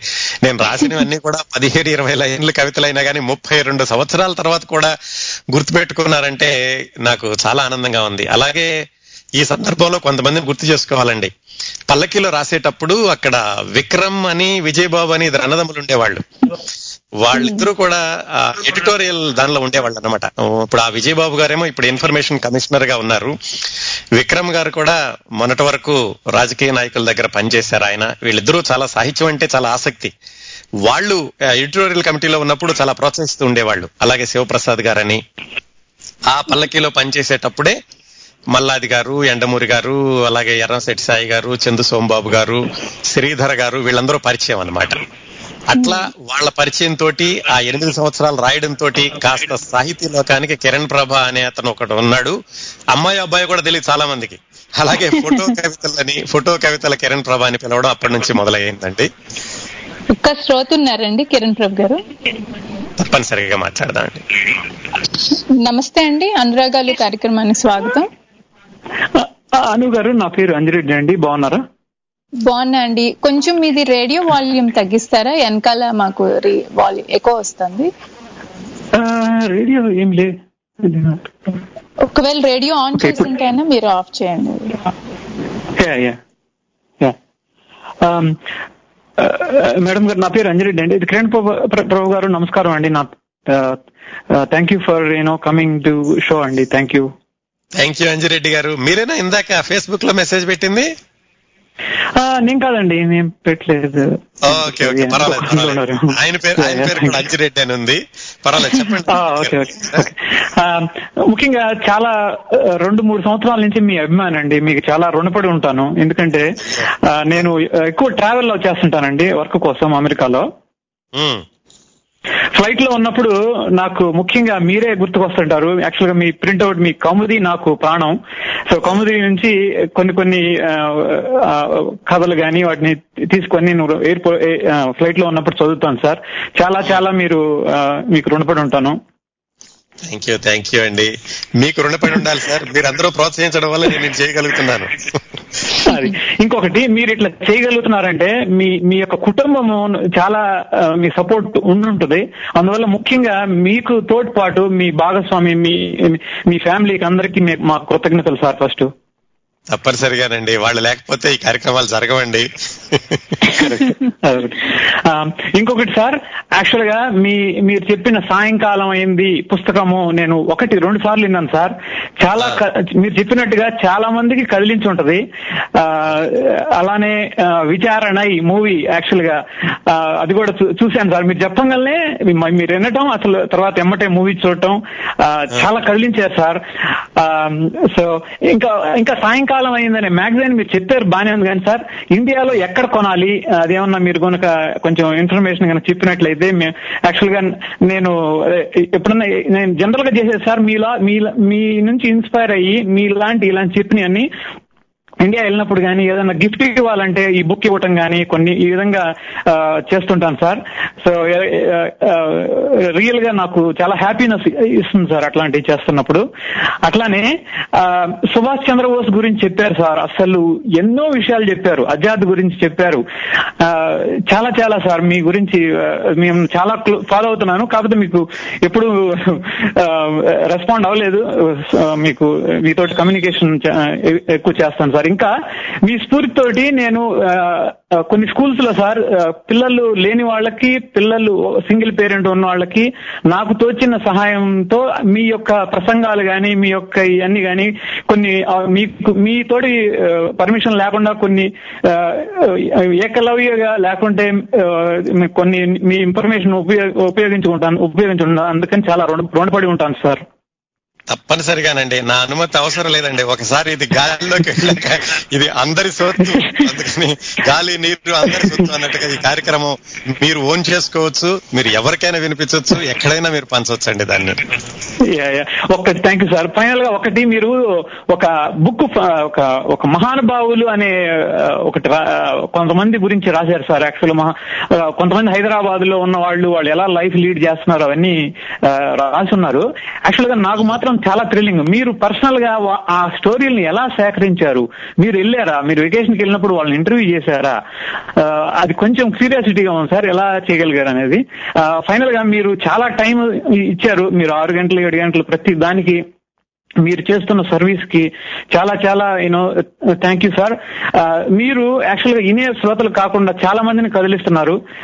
రియల్గా you know hats off to you sir thank you thank you thank you thank you Anji Reddy garu. Thank you very much అండి నమస్తే అండి నమస్కారం అండి. థ్యాంక్స్ అండి థ్యాంక్ యూ బాబా. సో అది అను గారు అది అనుకు యూనివర్సిటీ వరకు హైదరాబాద్ వరకు చెప్పాను కదా? యా చెప్పండి. అయితే మీరు ఈ కిరణ్ ప్రభ అనే పేరు ఇంతకు ముందే మీరు అన్నారు అమ్మాయో అబ్బాయో ఎవరికి తెలియదు ఇట్లా అని. కానీ నాకు మీ అసలు పేరు ఏంటో నాకు తెలుసు కానీ మన శ్రోతల్లో చాలా వరకు తెలియదని నేను అనుకుంటున్నాను. మీ కిరణ్ ప్రభ అనేది చెప్పండి మీ కలం పేరా నిజంగా మీ పేరేనా అసలు ఈ పేరు గురించి? మీరు తెలుసు అంటున్నారు అసలు పేరు మరి అలా ఉంచేద్దామా? వేరే వాళ్ళకి కూడా చెబుదామంటారా చెప్తానండి తప్పనిసరిగా నవ్వుతా అంటున్నాను. ఇంకో ఇంకో శ్రోత వేచి చూస్తున్నట్టున్నారు మాట్లాడేసి వెళ్దామా? వచ్చినట్టున్నారండి. అనురాగాలు కార్యక్రమానికి స్వాగతం అండి. నమస్కారం ఆనంద్ గారు. నమస్తే అండి. ప్రభ గారు. నమస్తే అండి. పద్మ గారా? అవునండి బాగున్నారా? ఆ, బాగున్నాను పద్మ గారు చెప్పండి. నమస్తే పద్మ గారు చెప్పండి. బాగున్నారు. బాగున్నానండి. బాగున్నానండి. చెప్పండి. నుంచి కాల్ చేస్తున్నాను. చెప్పండి పద్మ గారు. చాలా సంతోషంగా ఉందండి ఇలా అనుగారు మిమ్మల్ని ఇలా తీసుకురావటం మీ గురించి ఇలా తెలుసుకోవటం అమేజింగ్ అండి. మీరైతే ఎంత అద్భుతంగా చెప్తారంటే అసలు ఎన్నో తెలియని విషయాలు తెలుస్తాయి. ప్లస్ మీరు మీరు మాట్లాడుతుంటే ఇంకా వినాలనిపిస్తుంది మాధుర్యం కనిపిస్తుంటుంది అన్నమాట మీరు మాట్లాడుతుంటే అబ్బా ఇంకా మాట్లాడితే అప్పుడే అయిపోయిందా వన్ అవర్ అన్నట్టుగా అనిపిస్తూ ఉంటుంది అన్నమాట మాకు చాలా రీసెర్చ్ చేసి ఎంతో టైం స్పెండ్ చేసి మీరు మీ సతీమణి ఇద్దరు కలిసి ఎంతో అద్భుతంగా అమేజింగ్ అండి నాకు మాటలు కూడా రావట్లేదు. ఎగ్జాక్ట్గా ఏం చెప్పాలనుకుంటున్నాను కానీ చాలా చాలా ఎంజాయ్ చేస్తాం మేమైతే. ముఖ్యంగా. నాకు చాలా చాలా పనికి అంటే నాకు ఇండియా గురించి అంతగా తెలియదు మీ షోస్ ద్వారా నేను చాలా చాలా తెలుసుకుంటున్నాను. ప్లస్ మీరు నెగిటివ్ క్యారెక్టర్ని కూడా పాజిటివ్గా చెప్తారన్నమాట. ఎక్కడ నాకు నెగిటివిటీ కనిపించదు అసలు మీరు చెప్తుంటే. థ్యాంక్ యూ అండి. అదే కదండి మనకి లైఫ్లో కావాల్సింది పాజిటివ్నెస్ ముందుకు తీసుకెళ్తుంది కదా. నెగిటివ్ ఎలాగూ ఉంటుంది మనం వద్దనుకున్నా ఉంటూనే ఉంటుంది. దాన్ని హైలైట్ చేయడం ఎందుకు? కరెక్ట్ సరే కానీ అసలు అంటున్నా అంత అద్భుతంగా చెప్తారు మీరు అసలు. అమేజింగ్ అండి. మిమ్మల్ని మీట్ అయినప్పుడు కూడా I feel so so happy చాలా మీరు చూడటానికి కూడా ఎంతో ప్లెసెంట్గా చాలా పీస్ఫుల్గా ఉంటారు. And my pleasure getting to know you principal garu. ఇలానే మీరు. మీకు మీకు భగవంతుడు పరిపూర్ణ ఆయుష్ని ఆరోగ్యాన్ని ఇవ్వాలని కోరుకుంటున్నాను. ఎందుకంటే మీ ద్వారా ఎన్నో మంచి మంచి విషయాలు నేను తెలుసుకోగలుగుతున్నాం కాబట్టి మీకు మీరు ఇలానే చేస్తూ ఉండాలి మా అందరి కోసం అని కోరుకుంటున్నాను అనమాట మా అందరి నుంచి. థ్యాంక్ యూ పద్మ గారు. థ్యాంక్ యూ వెరీ మచ్ అండి. మీరు కాలిఫోర్నియా వచ్చినప్పుడు ప్రత్యేకంగా కలవడం కూడా నాకు చాలా ఆనందంగా ఉంది. ధన్యవాదాలండి. మాకు మాకు కూడానండి మీరు చాలా చాలా మంచివారు. సో మీకు ఇప్పుడు మంచి వాళ్ళకి ఎప్పుడు మంచిగా జరుగుతుంది. And thank you so much Anu garu. Thank you ఇప్పుడు పద్మ గారు. థ్యాంక్ యూ అండి థ్యాంక్స్ అండి పద్మ గారు. ఎక్కడున్నారు మీరు? కిరణ్ ప్రభ అనే కలం పేరు అని అడిగారు కదా? అవునండి. నా అసలు పేరండి పాతూరి ప్రభాకర్ రావు. ఈ పేరు చాలా మందికి తెలియదు మీరు అడిగారు కాబట్టి మొట్టమొదటిసారి పూర్తిగా చెప్పాను. ఎవరికి తెలియదు ఈ పేరు. ఎందుకంటే నేను కిరణ్ ప్రభ అని రాయడం బిఎస్సి ఫస్ట్ ఇయర్ నుంచే మొదలు పెట్టానండి అంతకు ముందు పాతూరి ప్రభాకర్ రావు అండి ఏది అదేదో మ్యాగజైన్లో రాశానని చెప్పాను చూడండి. అందులో ఉండేది. ఆ పుస్తకాలు బాగా చదివేటప్పుడు శరత్ బాబు రాసినటువంటి శరత్ చంద్ర చట్టోపాధ్యాయ రాసిన చరిత్రహీన్ అని ఒక నవల ఉంది. దాంట్లో కిరణ్ మయ్య అని ఒక పాత్ర ఉంది. ఆ పాత్ర గురించి చాలా మంది అప్పట్లో ఏమిటంటే ఈ సభల్లో వాటిల్లో మనస్తత్వ విశ్లేషణ చేస్తూ ఉండేవాళ్ళు. ఎందుకో ఆ క్యారెక్టర్ బాగా నచ్చిందండి. మరి ఇప్పుడు చెప్పమంటే చెప్పలేను పూర్తిగా ఎందుకంటే ఈ మధ్యన చదవలేదు కాబట్టి. అప్పుడు నాకు ఆ కిరణ్ ప్రభ అనేటటువంటి పేరుతో రాద్దామనిపించి బిఎస్సి నుంచి ప్రారంభించాను అది అయితే ఒక విషయం ఏమైందంటే ఇందాక ఎవరు రవి గారు అనుకుంటా అడిగారు. మీది లవ్ మ్యారేజా? మీరు ఎలా వివాహం చేసుకున్నారు? ఈ ఈ ఈ అంశానికి సంబంధించి ఉంటుంది కాబట్టి దీన్ని కొనసాగిస్తాను. ఎలాగంటే ఆ తర్వాత ఇదంతా జరిగిపోయి నేను ఇది రాయడం మొదలు పెట్టినటువంటి ఒక నాలుగైదు సంవత్సరాలకి నేను పెళ్ళి చూపులకి వెళ్ళినప్పుడు ఆ అమ్మాయి పేరు కాంతి కిరణ్ అన్నారు. ఓహో ఇది బాగుంది. నేను కిరణ్ ప్రభాని ఎప్పటి నుంచో రాస్తున్నాను అనుకున్నాను కానీ యాదృచ్ఛికంగా అనుకోకుండా తన పేరు కూడా కాంతి కిరణ్ అవడం జరిగింది. చాలా మంది ఏంటంటే పెళ్ళాక నేను మార్చాను అనుకున్నారు పేరు. నేను మార్చలేదండి. ఆవిడ పేరు కాంతి కిరణ్. అలాగే మాది ప్రేమ పెళ్ళి కాదు పెద్దలు కుదిర్చిన పెళ్ళే. కాకపోతే పెళ్ళయ్యాక బాగా ప్రేమించుకుంటున్నాం ఎన్ని సంవత్సరాలను రవి గారు మీరు వింటున్నారు అనుకుంటాను మీరు అదే కదా అడిగారు. సో ఆ విధంగా అనుకోకుండా కాంతి పేరు కూడా కాంతి కిరణ్ అవడంతో అది కిరణ్ ప్రభ అనేది సార్థకమైంది అనుకుంటున్నాను ఆ తర్వాత. అదండి ఇంతకుమించి పెద్ద రహస్యం లేదు దాంట్లో. అలాగే కాంతి కిరణ్ ఆ, ఇందాక రమణి గారు చెప్పినట్లుగానే నేను చేసే ప్రతి కార్యక్రమంలోనూ సగం కంటే ఎక్కువ కాంట్రిబ్యూషన్ ఆవిడది ఉంటుంది. ఈ సమాచారం స్వీకరించడం కానీ అలాగే కౌముదిలో వెనకాల కంపోజింగ్ ఇలాంటివన్నీ కూడా తను చేస్తూ ఉంటుంది అదండి కిరణ్ ప్రభ యొక్క రహస్యం. ఇంకా అలాగే అమ్మాయో అబ్బాయో తెలియదు అన్నాను కదా దీనికి చాలా కథలుండేయండి. పంతొమ్మిది వందల ఎనభై నాలుగు తొంభై ప్రాంతాల్లో పల్లకీకి బోళ్ళంత మంది ఉత్తరాలు రాస్తుండేవాళ్ళు. కిరణ్ ప్రభ అతడా ఆమెయా? నాకు అర్జెంట్గా చెప్పండి కొంతమంది. ఒక ఆయన అయితే ఇక్కడ సూళ్ళూరుపేట నుంచి. నేను వచ్చేస్తున్నాను కిరణ్ ప్రభని కలుసుకోవడానికి ఆవిడ ఎప్పుడు ఉంటారు మీ ఆఫీస్లో ఆయన. అలాగే ఇక చాలా విచిత్ర ఒక ఆయన ఎయిర్ ఫోర్స్లో పనిచేసేవాడు. ఈ కిరణ్ ప్రభ అన్న అమ్మాయి బాగా రాస్తోంది కవితలు. ఆ పుస్తకాల ఆవిడ కవితలన్నిటికీ కూడా పుస్తకంగా వేయించడానికి నేను పెట్టుబడి పెడతాను. ఆవిడ అడ్రస్ నాకు ఇవ్వండి అని ఇలా వస్తుంటారు. మొన్నటి వరకు కూడా నేను ఫేస్బుక్లో నా ప్రొఫైల్ ఫోటో పెట్టక ముందు వరకు కూడా చాలా మంది హాయ్ మేడం అని రాస్తుండేవాళ్ళు. ఇక లాభం లేదా నా ప్రొఫైల్ ఫోటో పెట్టడం ప్రారంభించాను అనమాట అదండి. ఇది ఇప్పుడు ఇది కౌముది మ్యాగజైన్ మనకి అంటే ప్రతి నెల మీరు విడుదల చేస్తున్నారు. అయితే కౌముది మాసపత్రికి మిగతా వెబ్ వెబ్ మ్యాగజైన్స్కి ఉన్న తేడాలు ఏమిటంటారు? అంటారు పోల్చడం అంత సరిగా ఉండదేమో కానీ వేరే పత్రికలతోటి. కాకపోతే ఈ పత్రిక పుట్టుక గురించి చెప్తే దీనిలో ఉన్న ప్రత్యేకతలు ఎలా వచ్చిందో మీకు అర్థమవుతుంది. ఈ కౌముది మ్యాగజైన్ ఏమైందంటేనండి నేను ఆంధ్ర యూనివర్సిటీలో చదువుకునేటప్పుడు అక్కడ హాస్టల్స్కి సౌత్ క్యాంపస్ హాస్టల్స్కి లిటరీ అండ్ కల్చరల్ అసోసియేషన్ సెక్రటరీగా పనిచేశాను. ఒక సంవత్సరం పాటు. నా ఎంఎస్సీ ఫైనల్ ఇయర్లో ఉండగా. Hmm. అవి ఎమర్జెన్సీ రోజులు అనమాట ఎమర్జెన్సీ రోజుల్లో ఏమిటంటే ఎలక్షన్స్ ఉండేవి కాదు. సో మా వార్డెన్ గారు నేను ఇలాగా సాహిత్యం అంటే ఆసక్తి ఉంది. అప్పటికే మ్యాగజైన్ కాలేజీ మ్యాగజైన్ ఎడిటర్గా పనిచేశాను. ఆయన పిలిచి అరే అబ్బాయి నువ్వు ఈ లిటరీ అండ్ కల్చరల్ అసోసియేషన్ సెక్రటరీగా నేను నామినేట్ చేస్తున్నాను అని చెప్పారు. డెబ్బై ఆరు డెబ్బై ఏడులోనండి. అప్పుడు ఆ అసోసియేషన్ చేసేటప్పుడు నాకు ఒక ఆలోచన వచ్చింది. లిటరీ అండ్ కల్చరల్ అంటే అక్కడ ఒక రీడింగ్ రూమ్ ఉండేది దానికి పుస్తకాలు కొనేవాళ్ళం అలాగే సంవత్సరానికి ఒకసారి నాటకాలు వేయించేవాళ్ళం. ఇది కాకుండా ఏమైనా చేస్తే బాగుంటుంది అని కౌముది అనే పేరుతోటి ఒక లిఖిత మాసపత్రిక ప్రారంభించాను. లిఖిత అంటే చేత్తో రాయడం. లిటరల్గా కార్బన్ పేపర్లో కొని ఒక వైట్ పేపర్ ఒకదాని కింద ఒకటి పెట్టి ఒక నలభై పేజీలు రాసి దాన్ని పుస్తకంలాగా బైండింగ్ చేయించి మొట్టమొదటి సంచిక విడుదల చేశాను. దానికి ఒక కవర్ పేజీ కూడా వేయించి. ఆ కవర్ పేజీ వేసినటువంటి ఆర్టిస్ట్ ఆర్టిస్ట్ కూడా ఆరు పుస్తకాలు అయినా చేస్తే ఆరు కాపీలు వేసి పెట్టాడు ఆయన. ఆరు కలర్ కలర్ పిక్చర్స్ వేసాడు ఆయన పేరు హకీం అండి. మొట్టమొదటి కవర్ పేజ్ వేసిన ఆయన పేరు గుర్తుంది నాకు. అలా ఆరు పుస్తకాలు చేసి దాన్ని అన్ని లైబ్రరీలో పెట్టాం. క్యాంపస్లో ఆంధ్ర యూనివర్సిటీ క్యాంపస్లో వైజాగ్లో. ఆ తర్వాత నెల మా వార్డెన్ గారికి నచ్చి అరే అబ్బాయి నీకు కొంచెం బడ్జెట్ పెంచుతాను ఇంకేమైనా విభిన్నంగా చేసుకో అంటే అప్పుడు సైక్లో స్టైల్ అని ఉండేది జిరాక్స్కు ముందు స్టైలస్ అని పెట్టి దాంతో రాసి సైక్లో స్టైల్ చేసి ఆ మ్యాగజైన్ నడిపా. అలాగా ఒక ఏడెనిమిది సంచికలు తీసుకొచ్చానండి ఆంధ్ర యూనివర్సిటీలో ఉండగా. పేరు కౌముది అన్నమాట. ఆ కౌముది అన్న పేరు కూడా ఏమిటంటే ఈ కౌముది పిక్చర్స్ అని ఒక సినీ నిర్మాణ సంస్థ ఉండేది ఎంఎస్ రెడ్డి గారిది. నాకెందుకు ఆ పేరు అంటే చాలా ఆసక్తి వచ్చింది. తర్వాత ఆ కౌముది అర్థం కూడా వెన్నెల. అది కూడా చాలా ఆహ్లాదకరంగా ఉంటుందని. అది అక్కడ వదిలేస్తే ఇదంతా డెబ్బై ఆరు డెబ్బై ఏళ్ళు అయిపోయాక మళ్ళా ఒక పదిహేను సంవత్సరాలు ఫాస్ట్ ఇరవై ఐదు సంవత్సరాలు ఫాస్ట్ ఫార్వర్డ్ చేస్తే అమెరికా వచ్చాక రెండు వేల ఒకటిలో సిలికాన్ ఆంధ్ర అనే సంస్థని మొదలుపెట్టినప్పుడు నేను one of the founding members అండి దాంట్లో. ఆనంద్ కూచిభట్ల దిలీప్ కొండిపర్తి వీళ్ళందరితో పాటుగా నేను కూడా స్థాపక సభ్యుడిగా ఉన్నాను.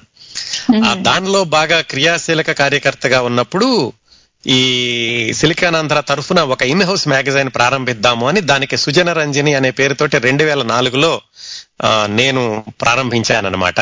అఫ్ కోర్స్ సంస్థ సహకారంతో అది మూడు సంవత్సరాలు నడిపాను దాని సంపాదకుడిగాను. మూడు సంవత్సరాలు రెండు వేల ఆరు చివరి వరకు అయిపోయాక ఏమైందంటే ఈ కౌముది అనేది సాధారణంగా ఒక సంస్థకు అనుబంధంగా ఉన్నప్పుడు తప్పనిసరిగా మనం ఒక సంస్థ యొక్క ఆశయాలను ప్రచారం చేయాలి. అలాగే సంస్థకు ఉన్నటువంటి ఆ పరిమితుల్లో పనిచేయాలి. దానికంటే కూడా విడిగా ఒక పత్రిక ప్రారంభిస్తే బాగుంటుంది. మనం అనుకున్నవన్నీ కూడా దానిలో అమలు చేయొచ్చు అని రెండు వేల ఏడు జనవరి నుంచి ఈ కౌముది అనే పేరుతోటి ఒక ఆన్లైన్ మ్యాగజైన్ని ప్రారంభించడం జరిగింది. అది అప్పుడు పెట్టినటువంటి ఆ కౌముది పేరునే మళ్ళా ఉపయోగించానమాట ముప్పై సంవత్సరాల తర్వాత. ఆ రెండు వేల ఏడు జనవరిలో ఈ కౌముది అన్న పత్రికను ప్రారంభించినప్పటి నుంచి దీనిలో రకరకాలైనటువంటి అంశాలు కొత్త కొత్త అంశాలు చేర్చుకుంటూ వస్తున్నాను.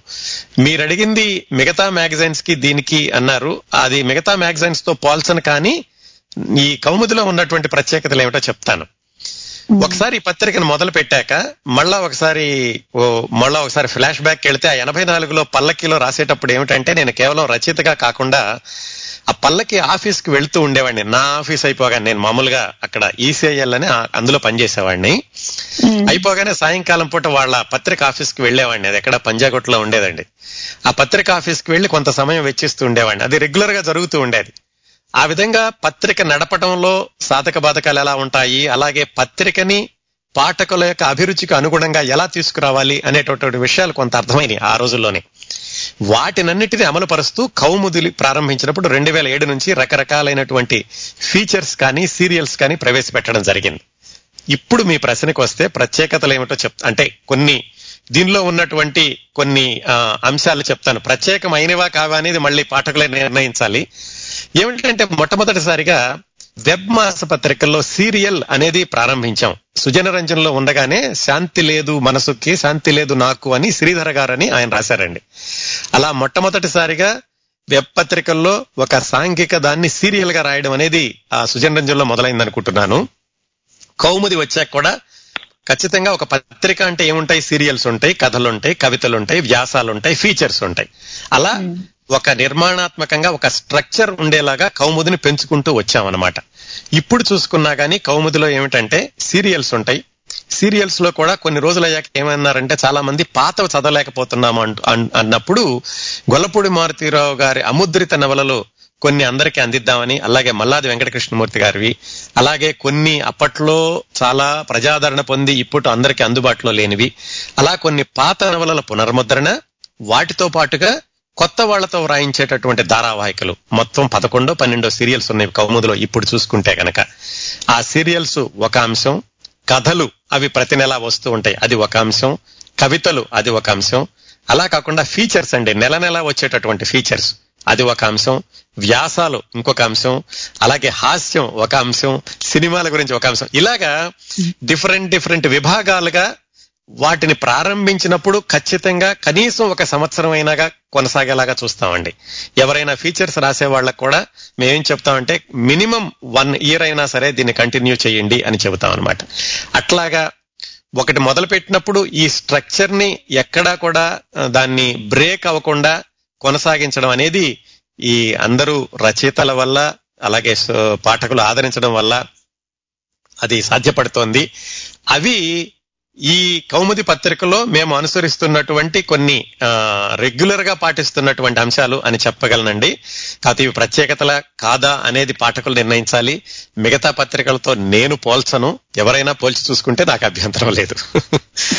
అలాగే మీరు అలాగే అడిగారు కాబట్టి చెప్పండి చెప్పండి చెప్పండి. ఇదే కౌముది లైబ్రరీ కూడా ఉంది కదా దాని ఆలోచన ఎలా వచ్చింది అంటారు ఇప్పుడు?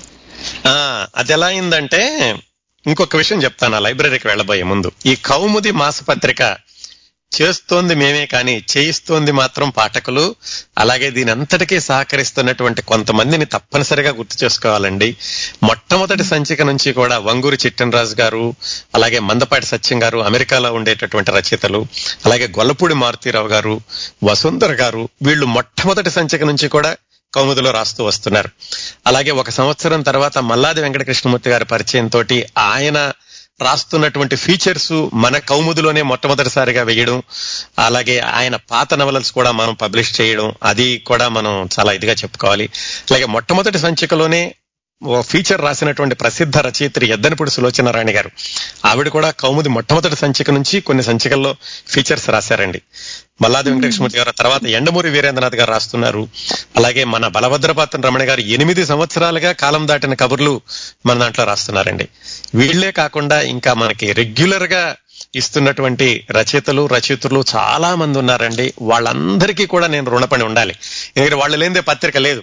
రచయితలు రచయితులు ఉంటేనే పత్రిక నడుస్తుంది. దాని తర్వాత పాఠకులు చదివి ఆదరిస్తే పత్రిక నడుస్తూ ఉంటుంది. నేను కొంతమంది పేర్లు మాత్రమే చెప్పగలిగాను. ఇంకా చాలా మంది నాకు సహాయం చేస్తున్న వాళ్ళు ఉన్నారు. సిరివెన్నెల సీతారామ శాస్త్రి గారు జొన్నవిత్తలు గారు అలాగే సుద్దాల అశోక్ తేజ గారు వీళ్ళందరూ కూడా మన దాంట్లో రెగ్యులర్గా రాశారు. ఇంకా కొంతమంది రాస్తున్నారు కూడాను. అవి కౌముది మాసపత్రిక వచ్చింది కాబట్టి కొంతమందినైనా నేను గుర్తు చేసుకోగలుగుతున్నాను.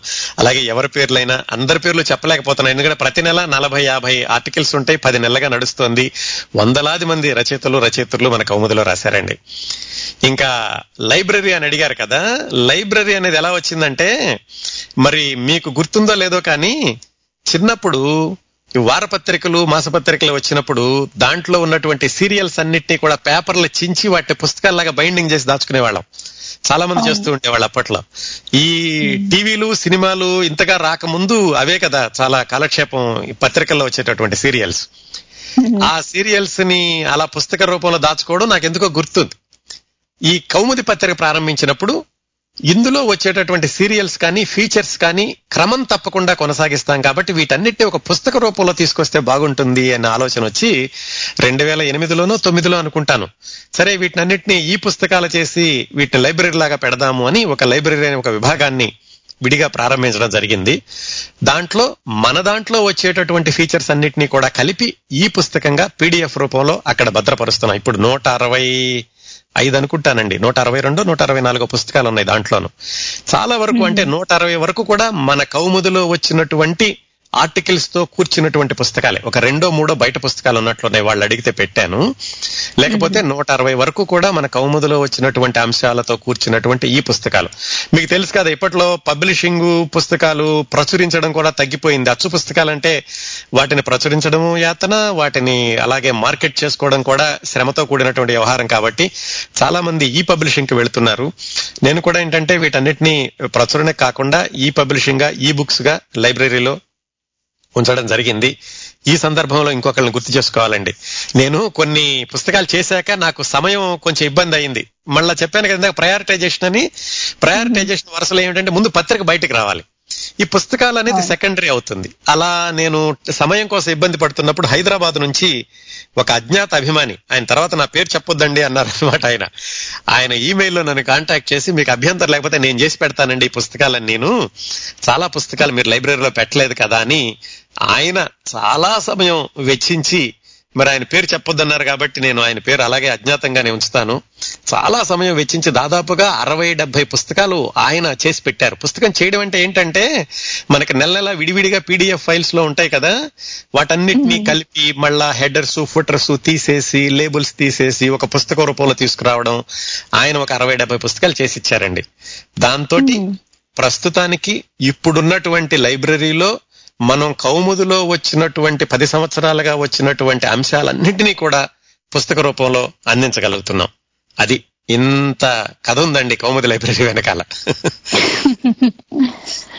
అయితే మీరు కౌముదిలో మొ- మొదటి సినిమా అనే ఫీచర్లో అరవై మంది తెలుగు సినిమా దర్శకుల్ని ఇంటర్వ్యూ చేశారు.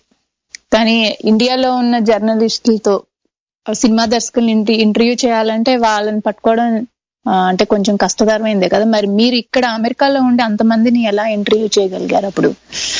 బాగా స్టడీ చేసినట్టున్నారు మీరు ప్రశ్న అడగబోయే ముందు. మొట్టమొదటిసారిగా ఈ ప్రశ్న మీరు అడిగారు ఎవరు అడగలేదు. నిజమేనండి. కౌముది మొదలు పెట్టినప్పుడు ఈ కొత్త కొత్త ఫీచర్స్ ఏది ఉంటే బాగుంటుంది అని సినిమా సెక్షన్ పెడదాం అనుకున్నప్పుడు సినిమాలో ఏం రాయాలి ఇప్పుడు వస్తున్న సినిమాల గురించి ఇప్పుడు వస్తున్న వార్తల గురించి చాలా మంది రాస్తున్నారు చాలా వెబ్సైట్స్లో ఉంటున్నాయి.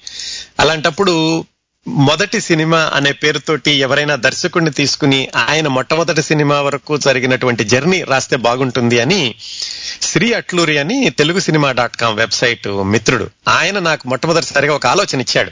ఇలా చేస్తే బాగుంటుంది కదా మీరు అని. అయితే నేను ఆయనతో అన్నాను మరి సినిమా వాళ్ళు కొంతమంది తెలుసు కానీ మరి ఇది ఎంతకాలం కొనసాగించగలం? మొదలు పెట్టాక మనం మధ్యలో ఆపడం అనేదేమో మన పద్ధతి కాదు. అంటే మీరు మొదలు పెట్టండి వాళ్ళే దొరుకుతారులే అని ఆ శ్రీ అట్లూరి ప్రోత్సహించాడు. అప్పుడు నిజంగా ఆ ఫీచర్స్ మొదలు పెట్టినప్పుడు నాకు తెలిసిన వాళ్ళల్లో చాలా సన్నిహితులైనటువంటి దర్శకుడు మోహన్ గాంధీ గారు. మోహన్ గాంధీ గారు ఒక్కళ్ళే తెలుసు అప్పుడు. సరే ఆయనతో ప్రారంభించాను. ప్రారంభించి ఆయన మోహన్ గాంధీ గారంటే కర్తవ్యం మౌన పోరాటం ఈ సినిమాలన్నీ తీసిన ఆయన.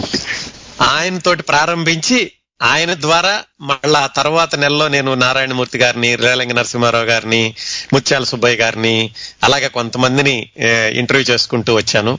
అలాగే లయ అని మన హీరోయిన్ ఒక ఆమె ఉండేవాళ్ళు. వాళ్ళ బాబాయ్ నా క్లాస్మేట్ అన్నమాట. ఆయన ద్వారా లయని పరిచయం చేసుకుని అట్లా ఒకళ్ళ ద్వారా ఒకళ్ళని ఒకళ్ళ ద్వారా ఒకళ్ళని అలా ఒక అరవై నెలల పాటు ఒక యాభై ఐదు మందిని ఒక ఐదు పాత ఉన్నాయనుకోండి యాభై ఐదు మందిని ప్రత్యక్షంగా నేను మాట్లాడి చేయగలిగాను. మీరన్నట్లుగా అమెరికాలో ఉండి చేయడం అనేది అంత సాధారణమైన విషయం కాదు. ఎందుకంటే వాళ్ళు కూడా చాలా బిజీగా ఉంటూ ఉంటారు. ఇప్పట్లో ఉన్నటువంటి ప్రముఖ దర్శకులు చాలా మందిని వాళ్ళు ఇంకా మొట్టమొదటి సినిమా చేస్తున్నప్పుడే ఎవరు మన సురేందర్ రెడ్డి కిక్ తీసిన ఆయన అలాగే శ్రీను వైట్ల గారు మొన్న రత్స తీసినటువంటి సంపత్ నంది వీళ్ళందరినీ కూడా వాళ్ళు మొట్టమొదటి సినిమా తీస్తున్నప్పుడే వాళ్ళని ఇంటర్వ్యూ చేయగలిగాను. దీనికి నేను ధన్యవాదాలు చెప్పుకోవాల్సింది ఏంటంటే ఒకళ్ళ తర్వాత ఒకళ్ళని నాకు పరిచయం చేస్తూ వెళ్ళిన వాళ్ళు అనమాట అలాగే వరుణ్ సందేశ్ వాళ్ళ నాన్నగారు విజయసారథి జీడిగుంట అని ఆయన ఒక ఐదారుగురు దర్శకులను పరిచయం చేశారు. అప్పట్లో వరుణ్ సందేశ్ తోటి సినిమాలు తీస్తున్న వాళ్ళు ఈ సంపత్ నంది ఇలాంటి వాళ్ళందరూ రమణ సాల్వా వీళ్ళందరూ అలాగా పరిచయారు. అలాగే మన సిరివెన్నెల సీతారామ శాస్త్రి గారు ఆయన దగ్గరికి వచ్చే దర్శకుల్ని ఆయన పరిచయం చేశారు చాలా మందిని గొల్లపూడి మారుతిరావు గారు ఆయనకి తెలిసిన సీనియర్ దర్శకుల్ని. ఇట్లా ఇది ఒక చైన్ ప్రాసెస్ అండి. ఒకళ్ళ ద్వారా ఒకళ్ళు ఒకళ్ళ ద్వారా ఒకళ్ళు. ఒకసారి మన దాంట్లో రాసాక ఏమిటంటే వాళ్ళకి ఇది గాసిప్స్ మ్యాగజైన్ కాదు ఇది ఒక స్టాండర్డ్ ఉన్నటువంటి మ్యాగజైన్ దీంట్లో వస్తుంది అని తెలిసాక వాళ్ళే మళ్ళా ఇంకొకళ్ళని రిఫర్ చేయడం అలాగే మన సత్యానంద్ గారు మాటలు రాసే సత్యానంద్ గారు ఆయన ద్వారా మరి కొంతమంది రావడం. అలా అరవై మందిని ఇంటర్వ్యూ చేయడం అనేది సాధ్యపడింది. ఎవరు అడిగిన ప్రశ్న మీరు అడిగినందుకు ముందుగా మీకు ధన్యవాదాలు చెప్పాలి ఈ కృషిని బయటికి తీసుకురావడానికి. అయితే మనకి ఇప్పటివరకు కౌముది ఆ, ప్రయాణంలో ఇన్ని రోజులుగా మీకు పరిచయమైన సాహితీ ప్రముఖుల పేర్లు ఇందాక మీరు కొంతమందిని చెప్పారు. ఇంకా కొంతమందిని అన్న గుర్తు చేసుకోగలరా? అంటే పరిచయం చేయగలరా మాకు? యా చాలా మంది అండి చెప్పాను కదా మొదటి నుంచి కూడా వంగూరి చిట్టనరాజు గారు గొల్లపూడి గారు అలాగే ఆ తర్వాత మన ఎల్లం మల్లాది గారు ఎండమూరి గారు రమణి గారు వీళ్ళందరూ వస్తున్నారు. ఇంకా నేను కొంచెం తృప్తిగా చెప్పుకోగలిగింది ఏంటంటే చాలా మంది మొట్టమొదటి కథలు మొట్టమొదటి నవలలు మన నేను ప్రచురించగలిగాను. అది అంటే గొప్పని కాదు వాళ్ళ చూడగానే నాకేదో స్పార్క్ ఉంది వీళ్ళలోనూ తప్పనిసరిగా వీళ్ళు బాగా రాస్తారు అనిపించింది అనమాట అలాగా నిషి నిషిగంధ అని ఆవిడతోటి మొట్టమొదటిసారిగా ఒక నవల రాయించి ఊసులాడే జాబిలి అని ఆవిడతోటి ఒక నవల రాయించాను. అలాగే వేదుల సుభద్ర గారు అగ్రహారం కథలోని మొట్టమొదటిసారిగా కౌముదులోనే రాయడం ప్రారంభించి దాదాపుగా ఇప్పుడు రెగ్యులర్గా రాస్తున్నారు. ఇప్పుడు ఏమిటండి మహానగరం కథలు అని రాస్తున్నారు. ఆవిడ కూడా చాలా రచయిత్రిగా మంచి పేరు తెచ్చుకున్నారు. ఇంకా చాలా మంది అండి విజయనగరం నుంచి పద్మ గారు ఆవిడ కూడా మొట్టమొదటి కథ మన కౌముదులోని రాశారు. ఇంకా వెంటనే గుర్తు రావటం లేదండి మీరు అడగగానే. చాలా మందికి మొట్టమొదటి రచనకి కౌముది వేదిక కాగలడం అనేది నాకు చాలా ఆనందంగా ఉంది. ఆ తర్వాత చాలా పేరు తెచ్చుకోవడం వాళ్ళు కౌముదిలో రాశారు బయట రాశారు. అలాగే ఇప్పుడు రాస్తున్నటువంటి నవలల్లో కూడా శ్రీకళ అబ్బరాజు గారని ఆవిడ కూడా మొట్టమొదటిసారిగా రాస్తున్నటువంటి నవల మన కౌముదిలోనే వస్తోంది. ఈ కొత్తగా వచ్చేటటువంటి నవల రచయితలు గాని రచయిత్రులు గాని ఏమాత్రం స్పార్క్ ఉందని అనిపించినా వాళ్ళతోటి మాట్లాడి మరికొంత వాటిని జనరంజకంగా ఉండేలాగా చేసి వాటిని ప్రచురించగలగడం చాలా ఆనందంగా ఉంది. మీరు అడిగిన ప్రశ్నకి ఇందాక చెప్పిన పేర్లు ఈ పేర్లు ఇంకా ఒక వాక్యంలో చెప్పాలంటే ఎందరో మహానుభావులు అందరికీ వందనాలు అని చెప్పాలండి. ఆ, అయితే కౌముది ఇప్పటికి నూట పదహారు నెలలుగా ఒక్క నెల కూడా అంటే ఒక్క నెల ఒక్క రోజు ఆలస్యం కాకుండా విడుదల చేస్తున్నారు మీరు. వీటిలో మీకు ఇది ఎలా సాధ్యపడింది అని నేను అడిగే ముందు ఒక్కసారి మీ అనుమతితో మీ పర్సనల్ లైఫ్ గురించి ఒకసారి మాట్లాడదాం అనుకుంటున్నాను. ఎందుకంటే ఇంద ఇంతకు ముందు కొంతమంది శ్రోతలు కూడా చెప్పారు మీ కుటుంబం సహకారం లేనిదే ఇది సాధ్యపడదు అని. అట్లాగే నేను అనుకునేది కాంతి గారిది సపోర్ట్ లేకుండా ఇదంతా సాధ్యపడదేమో అని. సో ఒక్కసారి వాళ్ళ గురించి చెప్పి ఆ తర్వాత దీని గురించి చెప్తారా? తప్పనిసరిగాను ఇందాక మీరు దీనికి ముందు అడిగిన ప్రశ్న ఏంటి? నేను రెండో ప్రశ్న వచ్చేసింది. మీరు అడిగింది కౌముది క్రమం తప్పకుండా ఎలా విడుదల చేస్తారు. అడిగారు. తర్వాత ఇది అడిగారు. ఇప్పుడు ఇందాక నాగ్ గారు అడిగినవి అలాగే మన రవి హుషార్ గారు అడిగినవి ఇంకొక శ్రోత కూడా అడిగారు. ఈ వాటన్నిటికీ సమాధానాలు వచ్చినాయి అనుకుంటాను. కిరణ్ ప్రభ అని ఈ పేరు ఎలా వచ్చింది? మీ కుటుంబం గురించి చెప్పండి. వాటన్నిటికీ సమాధానాలు వచ్చినాయి కదా. ఇప్పుడు మీరు అడిగిన ప్రశ్నకి సమాధానం చెప్తాను. తన పేరు కాంతి కిరణ్ అండి. ఆవిడ ఒరిజినల్ పేరే అది. నాకు వివాహం అయినప్పుడు కూడా మేము చాలా చిన్న వయసులో మా ఇద్దరికి వివాహం అయింది. ఆ తర్వాత నుంచి కూడా నాతో నా కార్యక్రమాలన్నిటికీ ఆవిడ సపోర్ట్ ఇవ్వడం దీని నుంచి కూడా ఆవిడ కూడా సాహిత్యం మీద ఆసక్తి పెంచుకోవడం నేను చేసే పనులన్నిటిలోనూ వెనకాల నేపథ్యంలో చాలా వాటికి తోడ్పాటు ఇవ్వడం బోల్డంత పని చేయడం ఆవిడ వల్లే సాధ్యమవుతోంది.